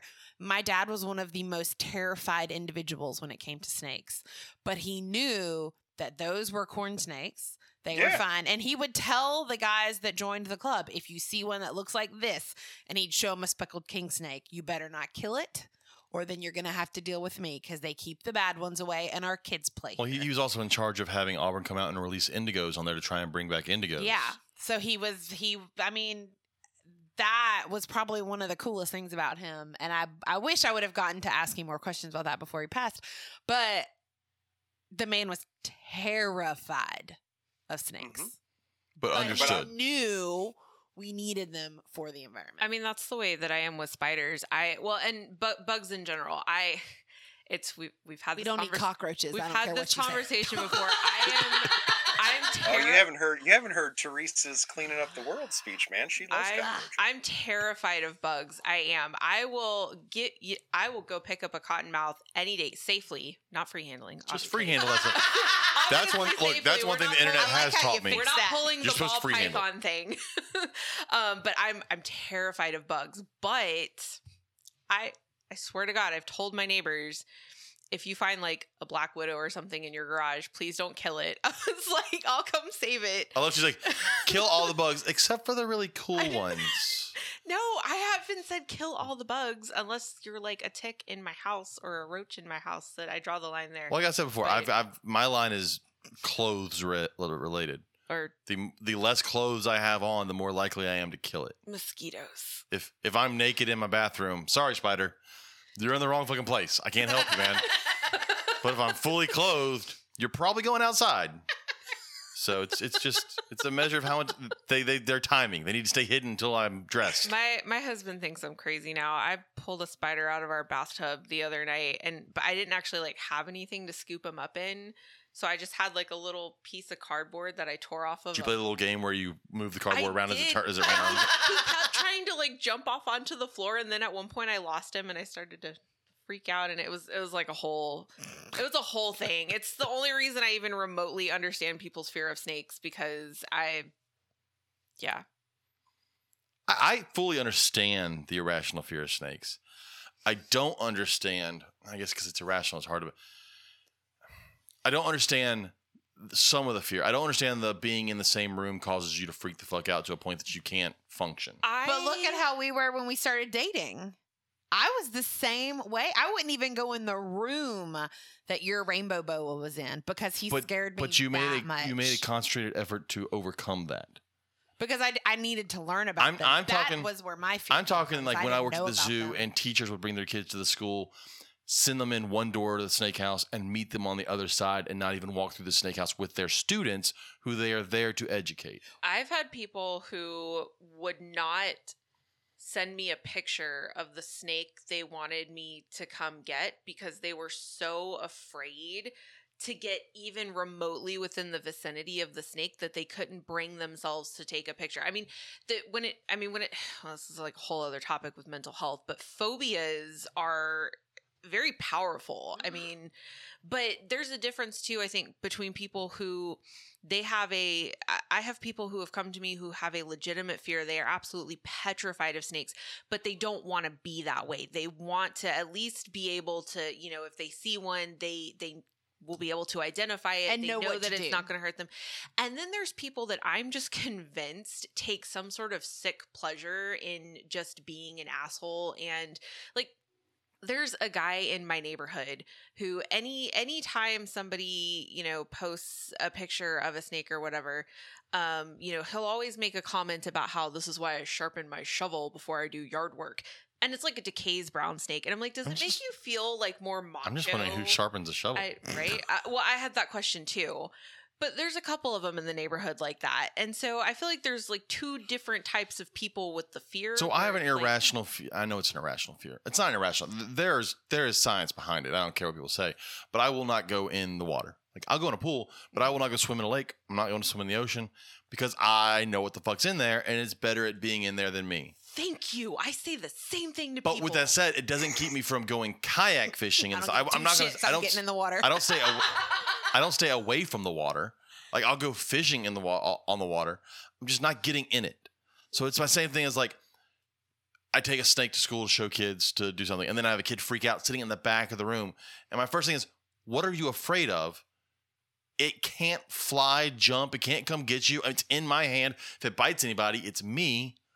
What is the fear there? And so I don't understand not getting over that fear. I guess is, is what I don't get.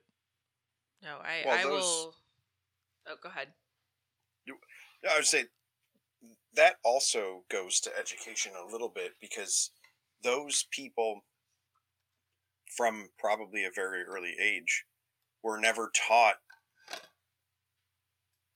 specifically that about snakes or Yeah. what have you that it can't it can't get that far away or can't it can't get to jump you or at it that can't point.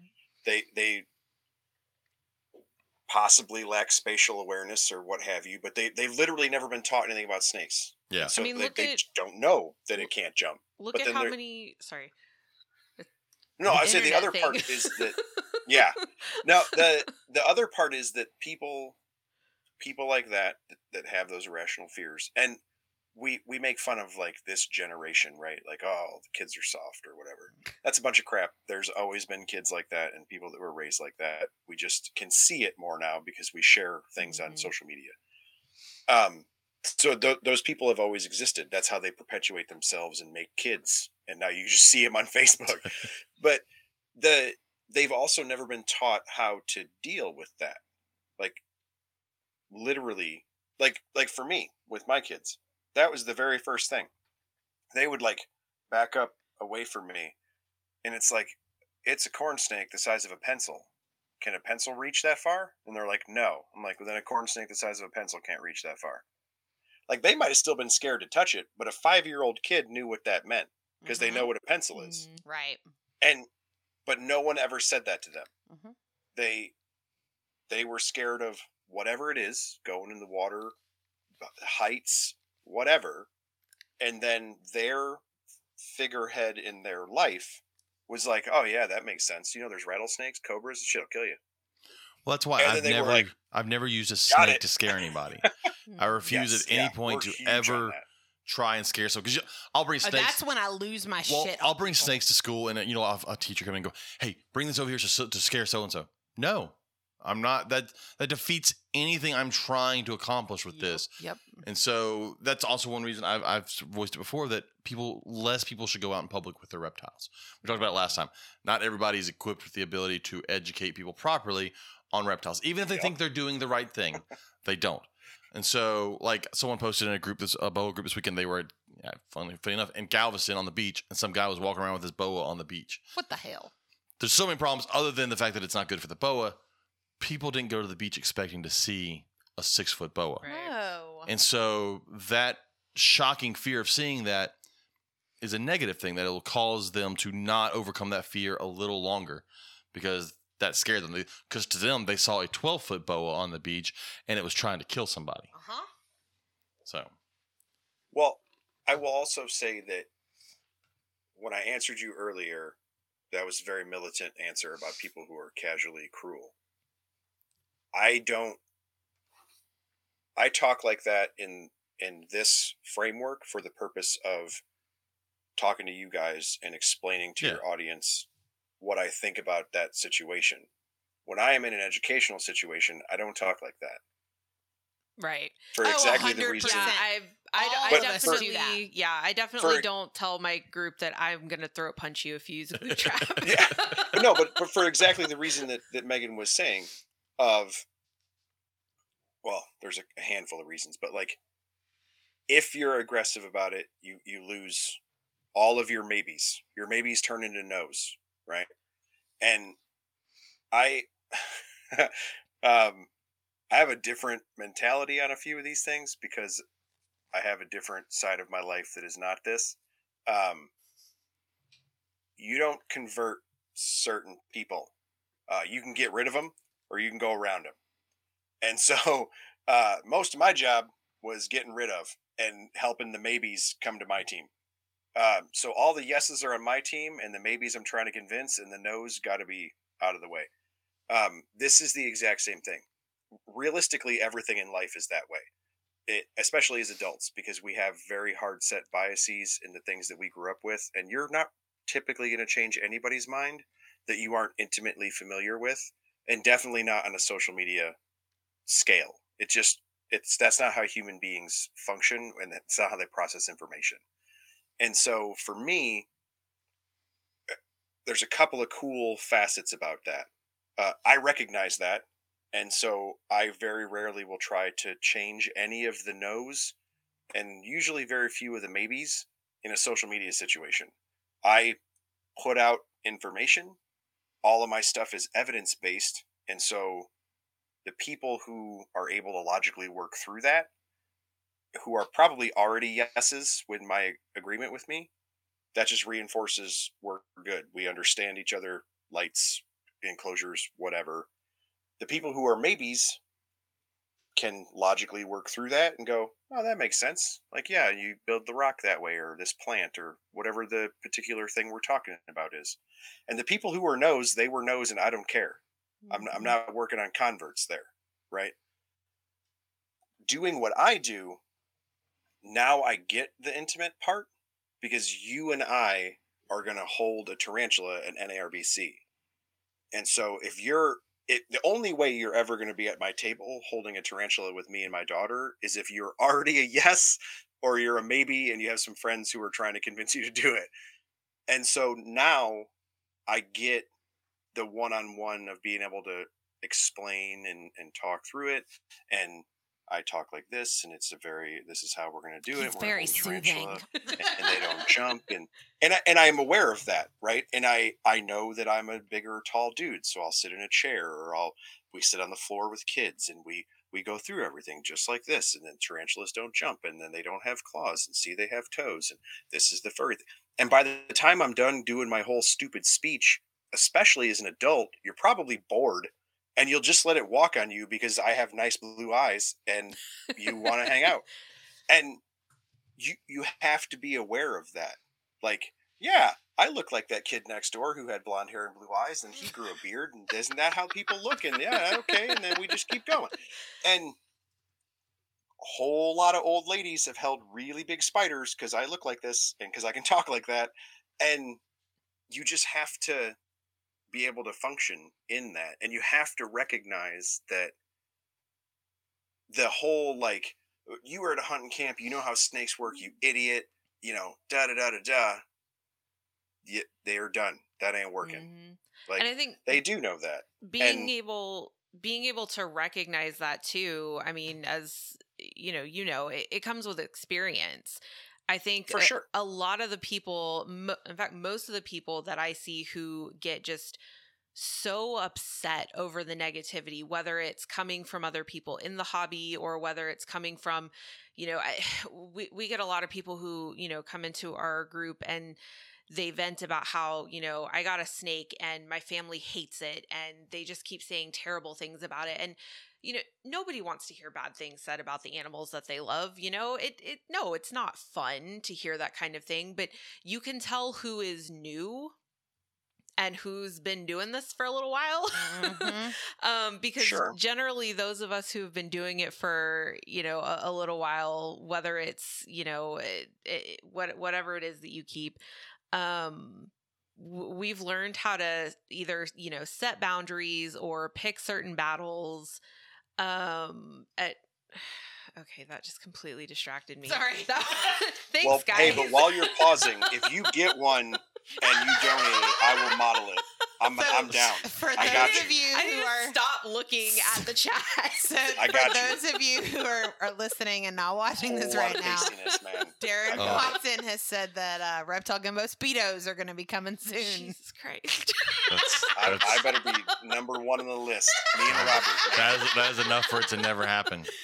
Oh my goodness. anyway but but you, but you you know what i'm saying. The the newer the newer people i think tend to be the ones who they haven't really learned how to let it i guess roll off their shoulders as well. And you eventually learn Yes. to recognize the people who are you, you're just it doesn't matter what you say. It doesn't matter what you show them or what you do. You are never ever going to convince this person to not be cruel to a certain kind of animal um, it's just unfortunately it's just a fact of life you've got assholes everywhere and they are completely content being a steaming pile of dog shit That was Yes. beautiful.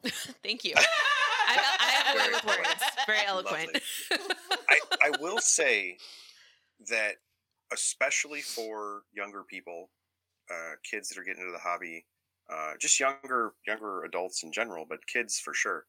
Um, it actually, or at least in my experience, um, that kind of thing, like that's that's a family dynamic thing of whatever your family dynamic happens to be, but the those are like those uncomfortable conversations, right? Where you always hear people say, "Oh, uh, they sent me a picture with this snake's head cut off to ask me to ID it," and so I hurried up and googled a picture of a dead kitten and I texted it back to them That's to show them what it to show 'em what it felt thing. like. right. I The haven't, I haven't done that in a while. Thank you very much.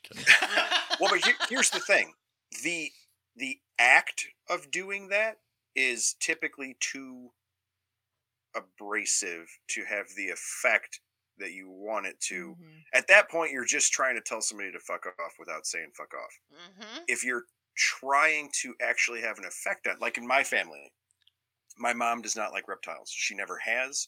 She's pet two in her whole life. I'm 38 years old and I do this professionally. And my children do it basically professionally.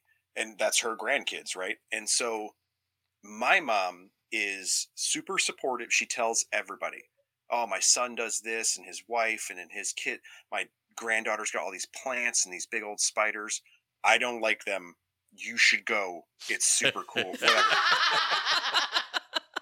But we had to get to that point because I Mm-hmm. had to straight up be like, "Do you know how ignorant it is for you to say that it's gross or that you hate them or whatever?" Like, and and I had to point it out to my family, a lot of my family, because like what we do, especially in the Midwest, is kind fairly well known. Like it, we're pretty popular. Like we They're do a a lot big of deal. really They're kind of a big deal. Kind I'll of a say big it, Bill. deal. I'll say it. yes, yeah, okay, One whatever. of these days I'll make Bill's it like, to I'm fucking famous and y'all should all respect me, Right. motherfuckers. One, of, Never one know of these it, days. I'll make it to Tinley. but it, it's it's one of those things where I had to point out to people, like, do you do you realize what you're saying to people? Like, do you realize that you're telling someone that, hey, this is really gross, I don't like it, or snakes are nasty, or whatever. Yeah, this thing that is you, you that is it's it's it's It essentially is you. It's not- Yeah. it's not a passing Yeah. thing of the night. That's a huge part of you that they are saying is disgusting. yes. Yes. Well, and that is yes, I agree with what you're saying. But that's also a personality thing for the person you're referencing because they they they almost certainly don't see it that way. hmm Yeah. But and and for my particular situation that didn't work. It it didn't work for me to explain to my family that when you insult this thing, you you are insulting something that thousands of people associate me with. And so you're you're insulting me and you're saying really terrible things about what everybody thinks I do. And so that is you're insulting me then. And that that was a really hard thing for a lot of people in in my particular family to grasp. And so I had to frame it in a different way of you know, when you say oh, these are really gross or I don't like them or or whatever, but my son and his family do like we do the museum of science and industry whatever. It's like a famous thing right? Famous. You sound dumb like you Mom, you sound dumb. but i had to frame it yeah i had to frame it in a way that And that is how Christmas was- got ruined. but no I, I had to frame it in a way that was them Yeah. not me hmm because Well, because to them, I, they, I it- had it, that's not a so i think because those people it's not a negativity that, that that wasn't a negative thing they were saying about you It- Right. it's something that just comes out when they think about it and they're supportive of everything you do and they think it's great that you're doing it and they don't understand that when you also say it's gross and horrible and nasty that you're kind of not saying it's great that i do like it's Well, yeah, that's the thing. Is like I'm so happy because my like my family has said that. I I'm I'm so happy you guys are so successful. It's great. Da da da. You know, I saw you in this paper or whatever. Um, and that later in life, it that it's that's left unsaid. But when I was a kid, they used to actually say it. I just wish it wasn't for that. like and oh. I have, well, I'm kind of used to that. I do a lot of other stuff where my mom wishes I wasn't good at that, but it that leaves so mo- much up to the modeling speedos Yeah. being one of them He's take it however you want. I don't even care. Most of whatever just went through your head's probably true. Oh my um, god, Bill. The, but no, like that's left unsaid.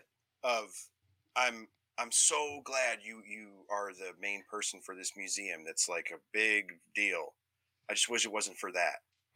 You And then, but you don't say that part because that's the part that could be a sound ignorant. calendar idea, actually. no Like, it doesn't Men of the reptile hobby No, wearing no, Fucking no, that- those 'cause Andy Hyde will no, do no, it. No, no, no, They did this I'm at in. a herp show. and like And it raising never them happened. on It- no, it for the podcast. no, no, no, no. Nope. Bad no, idea. No, no, no. I've Bad seen idea. Andy Hine in a speedo. And Ugh. I- ugh, It's a no, fantastic plan. no. Thank you. See, I thought it was a good idea. We'll message. Assless. Uh, he will message, message pictures of him in a speedo. My Enjoy new it. BFF. oh my god. um, no, but you you ha- for me at least, I I had to frame it in a way that was them because explaining it as me, it didn't it didn't work because they like in my case, like they are so averse to spiders and snakes that they can't they can't get over it. I mean, they're they're in their fifties, early sixties now. Like you're you're not going to convince my mom to like tarantulas. You're just not like that. She is past that point in her life, and so I had to frame it in a way that was, hey, when you say this, like this is what people hear. Yeah, People well, it- hear you talk about a world-renowned museum, and then they hear you say this gross thing, Well, it's like and that doesn't jive. if it you put it like- sound if they're a teacher you and you're like, I, I'm so glad you're such a great teacher and that you get these great test scores and your students love you, but I just wish you were doing something different. Like people would look at that and go, what the fuck does that mean? Like, why, why are you downplaying? That's a great career. Why would you do that? It's the same thing. Like it's, mm-hmm. it's the same. Sure. But the problem is it- the hobby in general has always been outsiders and it's far more mainstream now. And so it's becoming more accepted. So it was always looked at. It's like bikers. Like my dad owns a motorcycle, but I'm not gonna put him in the same He's category some- as a biker. Like you know, so he is a biker. He just he's- is Did not you your. just- did you call your dad uncool? he is not. my dad a, is uncool. But he's not a. he's a motorcyclist. but Yes. Bi- Bill is not the 1990s guy who owns one boa in his house and invites people over to watch him throw live rats in there, and he's covered in tattoos. right. He's, not, that like- reptile guy. He's not like the Sons, Right. Sons of Anarchy type. No. No, my dad isn't. No, my dad is not uh, a part. No, Aw. I just he, right now he's on a right now he's on a motorcycle trip with his brother, and who is the most un They're so opposite each other. and It's he's the so most great. God, I hope he's. I hope he's at a Hell's Angels bar oh. live streaming this. Yes. Like I am the coolest damn kid. That's probably the only reason he's not in the chat right now. Ugh. Yeah, But- he's at a Hell's Angels bar. Yeah. Light something on fire. There's no fucking way that's true. Oh god. Oh god, but but like so like my dad uh is the reason I got into snakes, but he's not he's not a reptile guy. Like he was a guy that got a ball python when he was younger, and I happened to see it. And it was a guy who got a red tail when I was younger, and then I just stayed hooked on that mostly because of Steve Irwin, not my dad. But uh, but my dad will still ask me questions here and there. If we have a show, he'll go, "How'd you do? What'd you sell?" If like He jumps in here and listens to the podcast. And makes fun of me. even though he has nothing He- he- to do with the conversation. nothing. Uh, and so I think that's another problem when we talk about negativity. And a lot of people don't have the the support system, which is another reason I like this hobby so much. Is there is that built in support system. Um, Yeah. because I can Yes. I feel free when we go to a herp show to let my daughter roam around and go hang out with other vendors. Oh, yeah. I know them. They're going to treat her the same way I would treat her, and they're going to take care of her. And if anybody, anything No, were to they're not. happen, they're going to be way nicer to her that's- than that you is are. probably that is probably true. But I also know that if anything were to happen to her, just like as with any other vendor, because they're we'd kill somebody if we had to. So it's funny that you bring that up. She had a nightmare not that long after the last show that her and I went to, and she, one of our vendors, had had a puppy. Um, I don't even know if they're still in the chat or not, but I actually messaged her the next day about this. Joe had been playing with the puppy, and in her dream, Oh. someone took the puppy from her and stole it. And she could not get to them fast enough or get anyone to help her get to the dog. And I was like, First of all, where were you? And she was like, I was at a herp show. I'm like, do you ever think? And she goes, No, that's how I knew it was a dream. They would never let someone do that to me at a herp show. Look, like she knew I, I that know was her. I know the other guys at a herp show. I'm telling you, we could hide a body. Oh, 100 percent. It's- oh no, did Bill freeze? No. Oh, there he is. Okay. He was he was in statue mode. I got worried. Just I'm- moved his I'm eyes. trying to- I'm trying to find a picture to send to you guys. But so okay, so I I, I do want to get to speedos for oh the chat, fuck, so they'll know. no no no no. I uh, I I, do. like I like I like the idea. I feel like this No, no fear, it's all good. yeah, that'd be great. All right, I'm changing the subject. I do That want to get to podcasts. Let's talk about some of the other auction item, podcasts. too for like future Yeah. herps fundraisers. Mm. Good for the silent auction. No, Herps tried to make they they they tried making one. They took a bunch of pictures. It never got made. It's out there. It hadn't That's gotten made. Heartbreaking. I don't know. What, well, I was not in it. I refused. Do but I I saw. need to help with this? I could help make this happen. I don't know what happened to it. Anyways, so uh, some of the podcasts I listened to, I, I got to listen to a lot because I drove to Austin by myself and back from Austin by myself, and so I listened to podcasts on the way. Uh, I do enjoy listening to the Reptile Fight Club, but there were a couple of good ones. Uh, one of them was with uh, our buddy Billy Hunt, who's been on here before, and it was regarding Yeah. the argument was is it better to learn how to work with reptiles on your own or under the guise of working like with a professional breeder and learning from them and all Sorry, I just got Bill's message. Oh. uh, working with a professional breeder and going That's that route fantastic. and uh, I thought it was very interesting to hear both sides, and I and I could definitely see, you know, I I learned more from myself, not not on purpose, but because uh, when I got into the hobby, the hobby was not so connected as it is now. It it was there were forums, Yes. and I could talk to somebody on a forum, but they were most likely five states away, and I it was nearly impossible for me to know that someone a block away could have had the same stuff as me. So. I, that was the only option I kind of had was to work for my work and learn these things myself. Well, But- and I think there's a reason that people of our age and older, and it and we kind of make fun of it. You know, um, we all harp on books, Yeah. and and I I think that's probably why is in the forum days you could share information, but a ton of it was typed out because you know, especially in King Snake, like using my grandma's dial-up internet, I couldn't always see the pictures and stuff. Like it, it was old school, and so you know, like I talked about Frank Retes, like he he's a huge hero of mine for monitors. He was always on there and he was saying crazy stuff, and he kept all these super cool species. I didn't even know what they were, and at that time, it had just got to the point where I could Google it and probably wouldn't find all that much, and so I had to get books and and like for you, like I really learned a lot for myself and experiencing these things and going through it and screwing up and then doing it right. And I think that's why we harp on books and and just doing it so much is because we growing up in this didn't have that support network. But at the same time, it would have been awesome. I listened to uh, the In Blue podcast with Rachel and Heidi, and they had Chase on that works with Justin over at Canova. And Chase had an awesome opportunity to come work for Justin. And that's a great opportunity to really hone not only business skills, but how to do that stuff on mass. And like, that would be an, an amazing opportunity as well. So I saw the, po- the positives of both. What made me laugh was uh, during the argument, um, one of the arguments was, you know, if you started working at a zoo, they don't just throw you in there with the venomous snakes and all this. The, you would start here and work your way up. Uh, that's not true. Uh, I did get a job at a zoo, and day one, I was in charge of crocodiles and a gaboon viper that I'd never fucking worked with. Don't get me wrong; they're like, "Hey, this is kind of how you do it," but it wasn't like, "No, we'll let you get to this in in a month or three.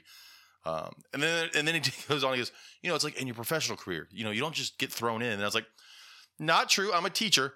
Uh, yeah, most I don't know what profession some of these people have. That is not Not how that works. My- most most teachers graduate and then they are thrown in as teachers, and that's why most of them quit after a year uh, because they were not fucking ready for that. It just so place I work now is the first place that I wasn't actually just like thrown in. They and trained said, you Good and- luck. Like they actually trained me, and I had like this training schedule, and I was like, "What's ha- what is this? What's happening? I don't understand." but I mean, that's how I started handling venomous snakes. Like at first, when I was you know thinking about because I mean I don't keep venomous, um, but when I was gonna start doing relocation, I was like, you know, I'm like, I I don't really have any experience with venomous snakes. I'm like, I wonder if there's like, you know, something like the Rattlesnake Conservancy here in Texas where I can like take a There's handling course, and there's not. So I was just like, I bought my hook and I got my bucket, and I'm like, well, here we go. it's gonna sound bad. like all I of, really think I watched like a, a YouTube Yeah, video, and I was like, no, all of my well, all of my experience prior to being a zookeeper on how to handle snakes, how to handle, handle venomous stuff, totally Steve Irwin and those guys. Now I knew not to like Yeah. to, like do this shit with him. I wasn't gonna. I'm not fucking stupid. yeah, I definitely knew what not to do. Yeah, like Uh, how to jump on a crocodile.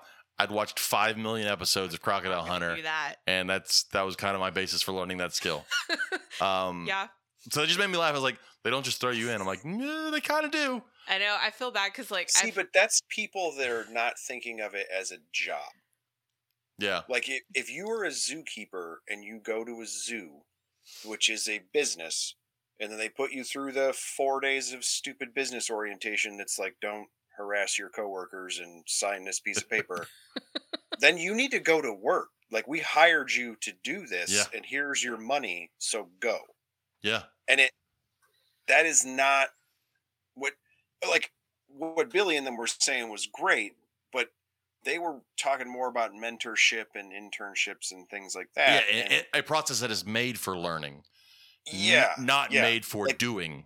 immediately. Yeah, because this is a job. I'm going to give you a salary, and you're going to do this work. That's why I said that I would give you the money. Like that's you know, eh, you said you were a zookeeper, right? And you're like, yes. Like, okay, go keep the zoo. Like that's Yeah, what that's- I. That, That's your job. you Go out there, figure it out. Uh, so I thought that was that was a good episode. It was a great episode here in the pros and cons, and I definitely uh, understood both sides. You know, I, I grew up on one side of it because the other side was not something made available to me. If Right. I had had the chance to go work with a large scale breeder, I'd have fucking taken it right away. It'd have been awesome, but it didn't happen.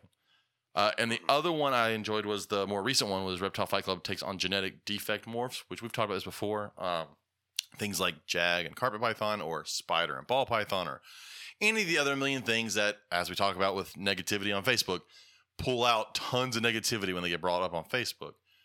Um, and I understood both sides of that. I've owned a jag carpet before. I don't anymore because it was not the thing for me. But with that said, I'm not going to tell people to not breed them. I don't think, you know, there are definitely issues with it. But as with what they said, and you hear on several podcasts, we're keeping snakes in boxes, guys. We're not, we're not raising the next group of animals to go into the wild. So I think there's a little leeway here, um, but it's just not the thing for me. Just like racks may not be the thing for someone else. So that was interesting to listen to.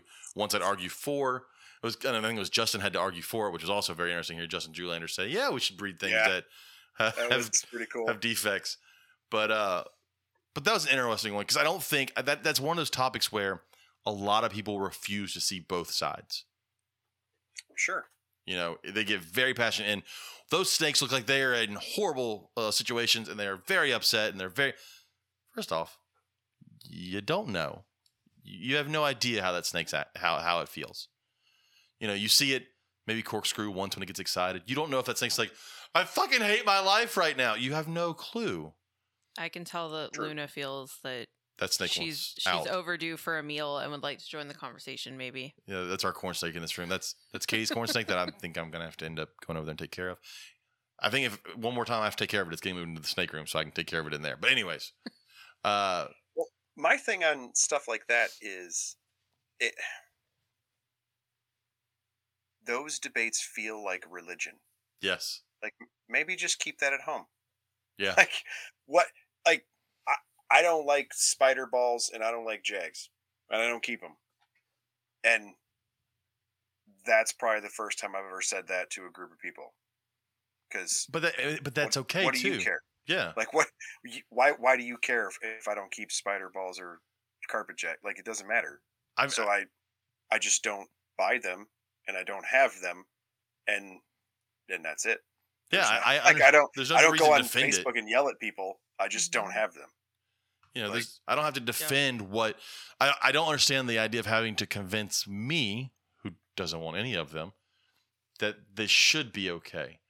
If you want them, buy them. If people are still breeding them and they're then buy them, but you don't have to convince me that I think you should buy them. That's that's your collection. Do whatever the hell you want to. that's the great thing Well, and about the I- reptile hobby. There's thousands of reptiles to choose from. There's literally something Oh, for yeah. everyone. Well, and a little bit of that, to me at least, because I, I do have people that that talk about it in that way, of like they want me to say it's okay. I think They need or your if that's how the conversation feels, and to me, because I, I, my actual opinion is that I don't like them. If you need me to tell you it's okay, then you probably already know the answer to that. Mhm. Yes. Yeah. That's like a parenting thing. Yep. Like if you had to come ask me if you could have that chocolate They're just looking for someone to validate their decision. You know, because you knew you're making the wrong one and you Mhm. wanted me to let you have cookies after nine o'clock. You knew the answer to that. you know, and the or you argument is wouldn't come ask. the argument Yeah, isn't exactly. do do we should do we need them? The argument is more should we? And if you feel you should, have at it. But don't be upset if someone else is like, "Ah, I think it's kind of messed up. We shouldn't. Go, okay, that's fine. Then you you don't, I will. So, but I will not Does I'm- this apply to other things in life or just reptiles? no, just reptiles. fuck. So, uh, and then I did I did listen to. Just wanted clarification. like I said, I did listen to uh, the In Blue podcast with Chase from Canova, and that was a very interesting one. A lot of people know Chase from from being there working at was J.K. Rept, uh, Justin Kobylka Reptiles and all J. J. Kobylka, but it's Canova now. But they know that he had his bout with cancer um, a couple years ago, and that's one thing where we talk about this community that we're in, this hobby we're in. When something like that happens, the outpour that comes from that is amazing. Uh, Chase had a ton of help with that from the hobby, and our and our friend that's going through it now with Herps is getting a ton of help from the hobby. Um, and that's one thing I do love seeing in this hobby is that as weird as we all are, we'll come together when something's wrong with one of us. Like that's we're not afraid to to stand up and help somebody. But that also goes to the ones that we talked about that weed themselves out. They they're not a part of that hobby. We're not helping them. They they go away. So that was that was a good episode with uh on the In Blue podcast. And then I did listen to some dude that does Lizard Brain Radio. Yep. and he had uh, I haven't finished listening. I, I've gotten like halfway through it, but it's the one with uh, the most recent with um, Justin from the Herpculture uh, Network, and yeah, that was really long. yeah, and Eric with the Morelia uh, net the Morelia podcast network. What is it? Morelia Python Radio. Morelia Python, right? But it's the Morelia Python Network. Yes. Yes. Uh, yeah. Yeah. So, uh, but that was an interesting one. One thing I always thought was funny, and then I noticed over the years, and, and you brought it up in the podcast, is uh, it's interesting how with these podcasts, and I'm not saying I've done any of this. It's definitely I'm not definitely on the same level as Eric, uh, but how they have changed the hobby in certain ways. oh yeah. So carpet pythons, 100%. I, I would not have known what a Brisbane coastal carpet was if it wasn't for the fact that there's a python, uh, carpet python podcast. And Yep. it gets brought up. I wouldn't have known who Michael Pinnell was if it wasn't for that. You know, the first time I went to a show and I found out I was right next to Python in a pear tree. And I was like, wait, I fucking know that name. And then I realized who it was. And then I realized he has a whole line of carpet python named after him. I'm like, Oh, he texted me totally nerding out at that. but now, but now it's just Michael. but like, but that was big then. But now it's just Michael. Like, I don't, Huh? it's still one of my favorite people. And, normal people. uh, Well, but that, that, Normal's loose, but Python, not, carpet pythons have become far more popular purely because of Owen and Eric. mm-hmm. Oh, 100 percent. And Justin talked about Baird's. Baird's rat snakes weren't a fucking thing in the hobby hmm until he started talking about it all the time. And now I see him at shows and I see him posting online. more often. And that's all happened within the last two years since he really hyped up how great Baird's are. Oh yeah. Who's been talking about Antaresia because they're starting to pop up everywhere now, and I'm slightly annoyed by it.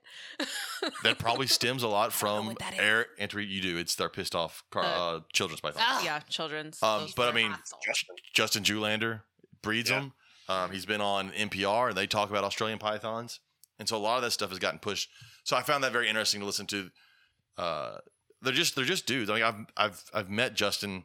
I know him. I've talked to Eric. They're, they're just guys, but the the impact that they've had on the hobby while not trying to have an impact is funny as you For sure. watch as you watch some of these folks who think they are big big deals having their YouTube channels and all this, and they have zero impact on the hobby Mhm. and these guys have done it without even trying. They just started podcasts because they wanted to get together and talk about reptiles, and it's the whole reason I do this podcast. I want to get together once a week and talk about reptiles. So Well, dude, I said that in the episode that that is when like Facebook is is a thing for it, like organic or paid reach, and and people talk about organic advertising or whatever. Um, when businesses talk about that, that's what they actually mean. Is generating interest in a natural way, not paying for it. Yeah. and that's why it's functional. Like Antaresia suck. They suck to get started. They're small. They so eat true. lizards. The They python? suck. They Okay. bite. I love They're love like them. not I have a cool two. pet snake. Are yours nice? They are a cool pet snake. I love mine. Are I yours need- nice? Yes. I need to come eat this because Yeah, ours is the lying. devil. She's lying. I should say they're nice when I get them out. I do have to hook them. 'cause No, ours they- still Listen, wants Really? to bite Nobody you believes that. 40 Yeah. Million times. mine are great. You know, my my baby carpet pythons aren't bitey either. Bullshit. no, All right. Well, I then you should lower God. the ether content in your house. That's, that's, Are, are you keeping all of your snakes at 65 degrees? No. Yeah, that is, that's You're you're like you're like the monitor person who's at a show. and Goes see this uh, water monitor is super calm at 75 degrees. no. Oh, my, yeah. Now my Mexican I Mexican love black those people. my Mexican black king snake hates like everything. Hates life. Mine Okay, well, hates that's, James. That's appropriate. Mine, Yeah, mine's hates- great with me. life. Mine's no, great the- with me. She hates James. I, I'm telling you, like stereotypically, they're horrible pet snakes. I Yes. love them. However, that's what I always heard, and I have two, and they're great. I love them. That's how our pine, you get that's how our pine snake is. but you get people like that that have good experience and so now you have good anecdotal experience and then the like face i guess of them is justin Julander. Doctor Justin Julander. Dr. Justin Doctor. very Oh. educated and actually a nice guy Yes. and so anytime you hear him talk he he's not a negative person he's very positive he's very educated he's he is a good face for that and so then people are like well it, it's got to be cool like he's he's a super nice guy he keeps him it's got to be great and then you get them and you have positive experience and so you're like yes it re perfect justin Julander's amazing and so are these amazing snakes I mean, Or I'm you not going to say that they're like a perfect angel. Like sometimes. So, so yes, they're assholes. So everything we said is true, and you are trying to lie about how great they I'm are. Not. They're fantastic. I love them, but Bullshit. sometimes Sasha's not on board with the fact that I need to Yeah. continue to keep her Agreed. hydrated, and we Horrible pets. just we just have to have a But- come to an understanding. But speaking of Justin Julander, uh, it may be the reason at some point in the near future our show will be recorded like on a Monday or a Wednesday night because he can't do Tuesday nights, and I want to have him on cool. because he's cool. and and that that's a genuine thing like he's actually a good dude he's Yeah. actually really educated like And has literally written the book on it carpet pythons.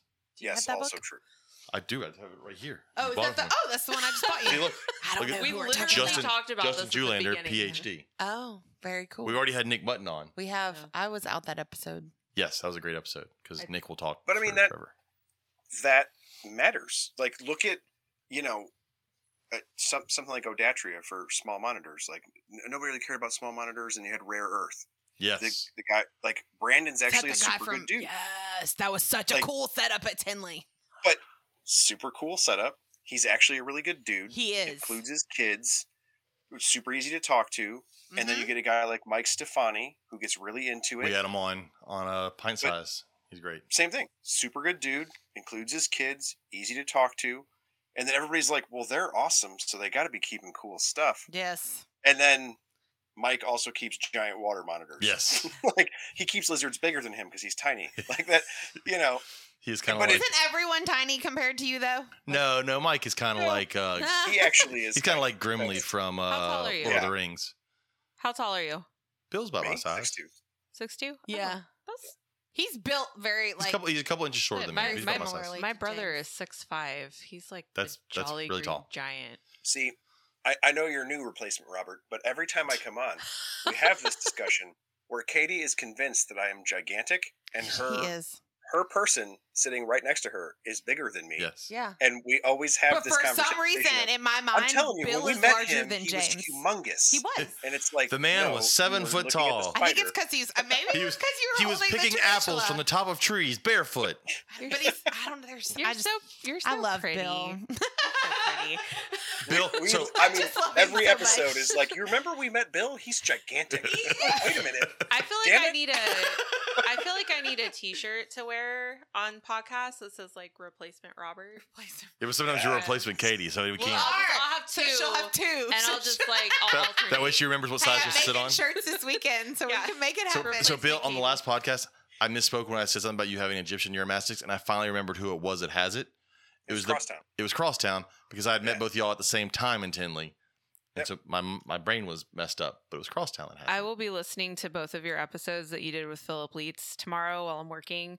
I think I've brought this Oh, up like three times today. good. So I keep Uromastyx. It was actually my very first reptile. I'm obsessed with them, and I desperately want a lizard from Philip Leitz when it's within my budget because he produces some of the most gorgeous Uromastyx I have ever seen in my life, and he's expanding his breeding projects now too. And I'm just like. Oh my God! Look at uh, desert species, arid species lizards are my favorite. Um, So, so I'm like, will apparently, I need all of the things. for you and for anybody else who's listening. Another guest that I have had on in the past is Michael Rodriguez of Desert Gem Herps. Yes, I follow him was- too. He is a big Uromastyx guy, and he he's out in California, isn't he? Or he, He was? is. Okay. Uh, Michael is in the process of downsizing his collection, And so, for folks who are looking for uromastyx, Michael would be a person to talk to. My husband's gonna be horrified when he finds out. Just saying. mostly, saying. mostly because he just doesn't want me to spend any more money. But you know, This is- that this won't work we- in the uromastyx world. this right? Yeah, Just this is Fair warning, We, just for everybody who's listening, yeah, those two I, things don't go uh, together. yeah, it was. It's kind of like hilarious to me that you know Uromastyx was my first reptile, and I thought that I was going to be the Uromastyx lady. Um, That's another one of my animals that hates me, by the way. until I was like, oh crap, keeping these guys is hella expensive. This isn't going to work. I am not going to have a Yeah. room full of these guys because I won't be able to afford it. Yeah. My my Euro is not a fan of me either. Oh no, Orion. I've tried Orion for I've tried me. for years to get him to like me. Uh, it has not happened. So he's just Nope. pretty in a cage. Orion I hates give him some me. food. She was wild Yeah. caught. I I got her from a family whose child got bored after six months, and I'm like, it's Mhm. a it's a Uromastyx. Of course, your child got bored after six months. Um, so yeah, I just All right, so we I are watch her eat. we are getting this. I want to run through our uh, our group discussion page real quick. There's some cool things in there. I haven't watched this uh, trailer yet, but the trailer for Prehistoric Planet, which is done by Sir David Attenborough. Watch that one yet either, but I have it Oh, saved. cool. Uh, I, I want to see that. It's just anything with Sir David Attenborough's name on it. I will watch.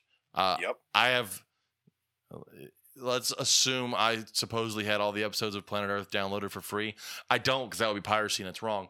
Uh, but if I did, I would most likely download the ones with Sir David Attenborough and not Sigourney Weaver, uh, which I may have. Fair. That's good to know. It's a good thing that you haven't done that. Yeah, I have not done that. But if I did, it would all be the ones with Sir David Attenborough. Uh, also, oh, I found this one and posted it. They may have found the ivory billed woodpeckers. You know, yeah, saw that. So for the longest time, they we thought they were extinct. And you'd hear stories of so and so was out in the woods. They didn't get a picture of it, but they know they saw it. Um, apparently, these researchers may have actually found them in Louisiana. They may have found some ivory-billed woodpeckers, which would be really cool because that's a massive woodpecker. It'd be really neat to see that. And it and the way that it read was they didn't find one, No, they, found, se- a group. Yeah, a group of them. Yeah. That's Uh, cool. So that's great. Oh, I did enjoy the video you posted, Megan. If anybody wants to see it, again, it's over on our Reptile Gumbo podcast discussion group. But it's of the turtle saying "fuck you, alligator" and stealing its food. I watched that like ten That's times. hilarious. These people are like throwing food to this alligator, and the turtle just like walks up and just like kind of pushes the face of the alligator out of the way and grabs the food and leaves with it. He just gave no fucks. The, the biggest balls on a turtle on earth. Just said fuck it. Uh, oh, I posted the picture of the PETA ad where it looks like the two guys fucked a chicken. that I could have gone my entire life without. I'm not that. sure. I mean, don't get me wrong. PETA is run by idiots, so obviously someone that thought this was a good idea. Uh, it's not. Although PETA in general is not a good idea, so fuck them. Uh, trying to think what else what got posted. Oh, so last week we talked about the the uh, four guys gang raping the uh, the monitor lizard, and I was like, that's horrible. And then shortly after the episode, I realized it got worse. They killed and then ate the lizard as well. So I- Mhm. What the fuck? I mean, I guess the lizard didn't have to live with the idea of being gang raped by these guys, so that's good. But uh that's that's fucked up. That's fucked up. Um duh, duh, duh. what is that? A giant Malaysian turtle was surrendered to Wisconsin Animal Rescue. Okay. I hadn't seen that ad. Oh, really? I hadn't seen that one. That- That's kind of cool. You need to go find that I one. have to call some people. I'm about to say, you may know some people. You need to find that turtle. yeah, buddy. I know someone in your house that would enjoy that turtle. Oh yeah. Uh, Lizard King. If anybody's ever read the book Lizard King, um, it is about. Why can't I never remember his name? Because it's, you know it. What is it? How do you say his name? I'm gonna find it. Hold on. Michael Van Nostrand. If you've ever read the book Lizard King, um, he did a lot of illegal shit in the 70s, 80s, 90s. Apparently, currently, uh, Of course, he's getting man. seven months for trafficking Florida turtles. Florida man strikes again. Uh, that was interesting. I, I, I mean, they wrote a book on you. You're not under the radar, but there was that. I'm trying to see. Maybe he felt like he would be because everyone's talking been talking about Tiger King for Tiger so King. long. He figured people forgot about him. I did post uh, an article on 36 Louisiana pine snakes being released into Louisiana, into, into where I just moved from, the Kisatchie National Forest. Which was super cool. I saw I that. Love my Louisiana pine snakes. Uh, I think I will breed them at least once, just because I want to see giant ass eggs. Okay, well, when you do, let me know because I want one. Yeah, I, I think Maybe I- two. I have to gift them to people so that I don't have to worry about paperwork. But that's down the road. Oh, I also I listed an idea that I had for a zoo uh, where it's only reptiles with other animal names, and this got a lot of comments. Uh, some of which I thought of, and some of which I still don't think people put on that. I, some of the ones I thought of. So like my suggestions to start off were leopard gecko, tiger rat snake, rhino viper. Uh, Drew Drew Schultz had a good one. I didn't think of coral snake. A coral snake is de- is technically an animal. I would not have thought about that, but coral snake's a good one. Bull snake, leopard tortoise, crocodile skink, mandarin rat snake because it's still a rat snake. Monkey tail skinks, cat eyed snakes, keeled slug eating snakes. Katie, you like this one? Crocodile skinks. Love. I will have those one day. Uh, I thought about this one, caiman lizard, because it's a re- it's a reptile with another reptile's name in its name, which is kind of cool. Uh, parrot snakes, bumblebee dart frogs, panther chameleons. I thought about that one. Hognose snakes, rhino rats, bullfrog, um, snake neck turtle. I'm trying to see some, of the other ones. Anyways, I thought that would be interesting to an entire reptile house where everything is another animal's name in its name. Gopher snake, uh, tiger rat, rattlesnake, and wolf snake. Those were some of the That others on there. sounds fun. I So- know how tired I am because it wasn't until you started reading the list that I finally got what you meant. I kept looking at this post going, What the fuck is James on? See, and I didn't even know it was him that posted it because I was just scrolling through and was like, nope, and just kept going. like, I don't understand what's happening. It was reptiles with other animal names. like, Yeah. oh, okay, now I get it. yeah. God, I'm tired. Uh, you posted one of a, co- a cottonmouth taking a float down the river. That was so fabulous. I can't stop watching it looked like it was just tu- like raft. tubing. It Yeah. makes me Death giggle floating every down the river. time. Like it's and missing its cooler where it was just drinking beer the whole way down the Yes. river. I'm so Yes. sad now that I live in a county where I can't have one. Uh, Drew Schultz posted a video. Oh, it said Mother Rainbow Boa helps free her baby from its embryonic sac. You were a dream crusher. I, I was. dream crusher. Uh, Okay, look, it, was it- it still could- a cool video. It though. could have been doing that, but I do know. it was the way you you worded it and I- his response. I do know that with boas, uh, usually the reason they go around biting and nudging the babies is to find the dead ones and then to eat them. So this is what Drew he was says. pretty crushed. Drew says, "Here, Can click you on the quit link. touching my computer? No. You don't know how to work computers. Click on the comments." Drew says, "This is so cool. Has anybody seen this?" Oh, hold on. It's not. Where's it at? Do you, do you need me to read them? And then James responds with, A lot of times, mom boas will go around looking for dead babies to eat. Usually, when the baby moves, they stop. So I guess there is a chance that it's trying to help the baby See, there's a escape. positive there. And James, he goes, Well, dream shattered. Good job there, James. It is what it is. they Dream do. They, crusher. Did someone posted a, a link to a video of the anaconda? It was Ryan Gosling posted one of the anaconda eating the babies after the dead babies and infertile ovums. Uh, it's a thing they do, but we can pretend that it was. Is Help that me. what So- that link is? I haven't clicked on it. Okay, I'm not going to click There- on it. there is a thought that, like we talked about before, both things could be true. Yeah, like I Oh, said, it could 100%. be. There's, well, there's a thought that the female does that. She does eat the stillborn and the infertiles, but her process of checking to see if they are alive or not is what cracks the sack and accomplishes the, the goal. hmm And so when she does that and the sack splits, the baby moves, she moves on. And it doesn't, she eats it. And so you're accomplishing both, Both things at Yeah. once. That's why I said it could be. I didn't Mhm. completely say I no. just thought it was I didn't go no. It's only eating them, which is what the general internet would have said. Oh, yeah. General internet would have said you're an idiot. It's just killing them. It was think it's- hilarious, though. I guess Uh, because I know both you and Drew, and it just made me laugh. Travis Wyman posted a new idea. I think Drew's going to open up at the uh, learning zoo. It's Yeah. yoga with snakes. It was a whole video of doing yoga with snakes. There was something. A What could go wrong? There was a couple. There was something a couple years ago where it was like massages with snakes, and they Yep. basically used the weight of the very large Yes. snakes to like release all the tension and relax you. Nathan posted some good. we have a, f- a friend, a family friend that uh, comes to our facility, and she is uh, a person who uses um, weighted blankets Mm-hmm. uh, type of thing. And she she holds one of our boas, and she's used uh, one of our berms for the same process. Cool. I love it. Uh, Nathan Holcomb posted a thing from the Reptile Report, which showed these uh, rough-throated leaf-tailed geckos. Those were cool. Those They are really cool looking. Uh, I was trying to see. Oh, our friends Wiregrass Exotics are having Wiregrass Exotic, Exo- Wiregrass Exotics spiders and ciders. Uh, scale- Yeah, that's cool. Scales and nails. yeah. So if you're in the Ozark area, May 28th, go check them out. Drink and talk about snakes or spiders. Yep. Uh, oh, there was this picture of a really cool looking garter snake that someone in northern Ca- North Carolina. It's really pretty. I hadn't seen that before. That was bright. Oh, and this one. So I saw this when I got out of school. I did too. Rattlesnake bit Cary Elwes uh, on his hand. So if anybody doesn't know, that's if you've ever seen The Princess Bride or Robin Hood, Men in Tights. Come on, we're men. We're men in tight, tight tights. Mm-hmm. It's one of the best movies ever made. best movie ever made. Ever. Anyways, he got bit on the hand. So go check it out. You can actually find I posted a picture in the comment of his finger, and it it's pretty fucking gnarly looking.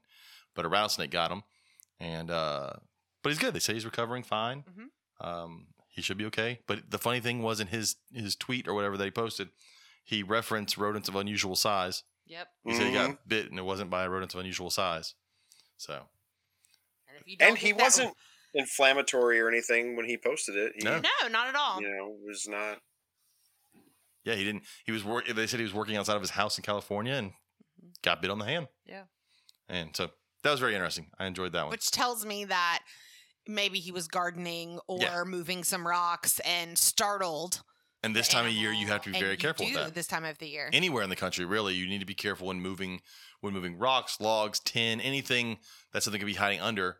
Um, I've seen I've seen I don't know how many herping videos where I watch people that reach with their finger underneath and just pull up, and I'm like, that's a bad idea. I usually wear like thick gloves when I'm doing stuff out in the yard and we had um there's a I don't even know what it was. There's a like a hole in our yard and that's where like all the wires for the um irrigation system go.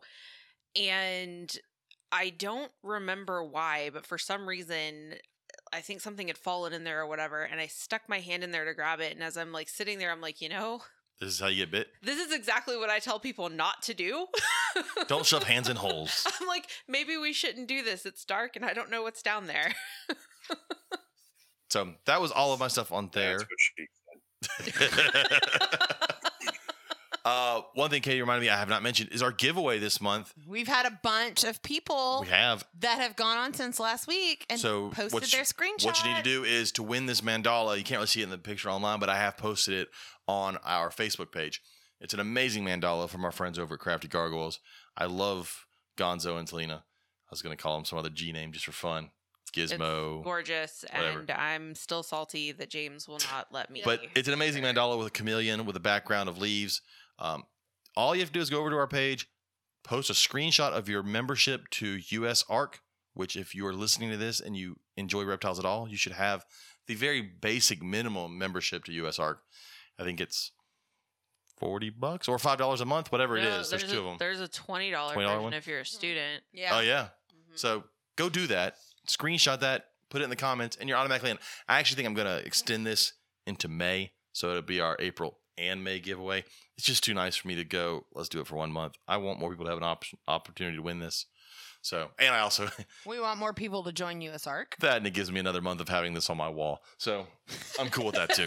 It's, it's very pretty, and I get to walk in here and look at it. Oh my god. Uh, I'll be very sad the day that I have to pack it up in this box and send it off to somebody, but it will happen at the end of May. So please just go over and then post your picture. All you and do, then we're out of school, so then we don't have to. Yeah, we don't have to worry about anything. Because Yes. I'm afraid that if we tried to do it in a week, when you start state testing and then I start the week after that, it's bring on summer break. it's gonna get So, anyways, taken away. uh, I think I've covered everything. I think so. I'm sure I haven't, but we will say I have. Bill, if people want to get a hold of you, where are the five million ways they can find you? Yeah. So, uh, personal Facebook, whatever, that's fine. Uh, Coal Black Exotics is on Facebook, Instagram, Twitter, TikTok, YouTube, all sorts of stuff. Uh, the main podcast is Lizard Brain Radio, and it's on the Herpeticulture Network. Uh, I am frequently floating around either on snakes and stogies or guesting on something or another. And so, yeah, you can And if you are the kind of person who does major reptile shows, I go to NARBC uh, in Tinley Park pretty much every time because I live up here. Um, and One I of these like days this. I'll so, make it up to Tinley. We'll I plan. wanted to go to NARBC Arlington this year, but I did go. That was my first time That going was to our that first one. time going to that one. oh, maybe Um, next maybe next year. Also, I can- follow Bill's podcast on Facebook because then when he goes live, which he does with his podcast, he goes live on Facebook. Yes. You can watch it live and be a part of that. Mm-hmm. uh, Yep. like all like this. So go ahead and do that. It's a great. pod- It's even if you're not a lizard person, go listen to it because it gives you a chance. It's a great podcast. Well, it is, and it gives you a chance to listen to about animals that you normally would never think about. Um, so give it a try. You never know what you might like until you find out about it. There's so many things out there, like we talked about. There's so many different options for reptiles.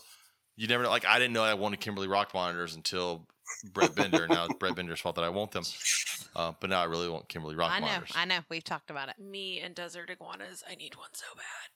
I just want a cro- I just want a red-eyed I croc need one so bad. I'm waiting for Elise to just call me one day and say, "Hey, I got one," because I'm ready for it. All right, James. People want to get a hold of us. well, you might want to talk into the microphone the whole time. If people want to get a hold of us, how Uh, can they do that? Uh, real quick though, I there is going to be another podcast coming out this week. Uh, I think it's this week. I have to see if it's our turn to put one. I haven't put out a pint sized reptiles podcast in a few weeks. My my bad. We just we dropped the ball on that one. But we did one last night on chameleon geckos, which I didn't know were a thing, Oh, awesome! but they're yeah. a thing. There's I didn't know there was a smaller version of New Caledonian geckos than like cresteds and gargoyles, but there is. Yeah, they're basically what leeches actually eat. yeah. Yeah. It's if you could picture a leachie Oh, fucking a morning do that gecko, that's what you get with these guys. They're like little tiny leachies.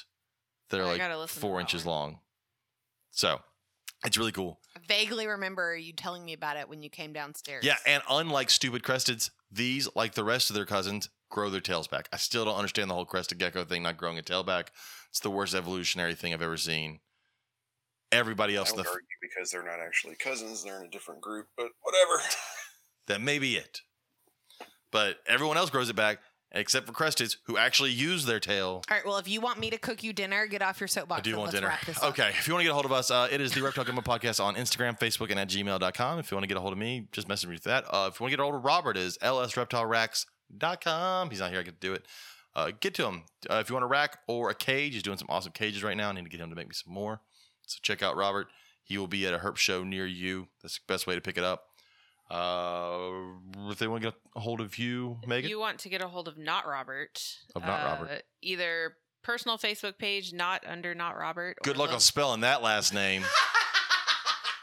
Some I post in the group some a yappy lot. bitch. or Lone Star Snakes on either Instagram or Facebook. Yeah, slug eating bitch. Whatever the name is, just search search for slap a bitch, which is going to be Slap happening you in in, a this room. All when right. this goes off. Bill. Bill, thanks for coming on. Uh, for sure. Megan, thanks for. Oh, I forgot to put out my awesome cup that I just got. Oh. Yay. Katie got me the most Texas No cup ever. thanks, Megan. The cup takes priority. I know. Fine. I know it's a, it's a a snake on it. it's a giant don't Texas people. it's a giant don't tread Have on. you Go ahead. have you guys looked up the Wild About Texas thing on Instagram? They got a new book. No. Oh, no. Instagram, all one word. Wild About Texas Get on that. Uh, you has- two that have Instagram. I don't have Instagram. has a uh, new reptile book available. You guys should check it out. Oh my god. Wild You're right. I like Bill. I wanted, Texas. I, I Gonna meant be- to make sure you guys. gonna be my new BFF. yeah, we have Bill. Texas license plates for our vehicles now, and now James Oh. has a Texas I have cup. a, a big giant Texas cup says don't tread on me. My goal in the next month official. is to get driver's license. So I can't wait until I finally get my truck and then I can get my license, my conservation license plate. I am torn between the Western Diamondback and the or horn lizard. The horn lizard. I can't decide. I'm gonna get a don't tread like, on me one. I wish I could have like one on the back and one on the front, like one of each. I would, lo- Oh, I would love to do that to get one of those, but it only allows five letters on it. And the thing that I want on my specialized plate is oh. six letters. So I'm going to get the don't tread on me so I at least get a rattlesnake. Oh, that's smart. Yeah. I'm not telling anybody what I'm getting though until I because get he it. has like a specific something that he wants to put on the tag, not just have a specialty tag. Oh, She's looking Gumbo is book. five letters. It- it is, but I have a better one. I'll take- I know it's a book. It's only seventeen dollars. I know. Yeah. Yeah, Guess we gotta what get that. I'm Sign it. ordering when I get home. All right, so we are gone. Good night to everybody. Thanks for all for listening. Uh, we'll be back next week with someone at some point talking about I have, reptiles. A, I have someone for next week. We do have someone for next week. We will be back with somebody for next week. All right. Maybe When Robert, it falls maybe through, not it'll just be me. It's fine.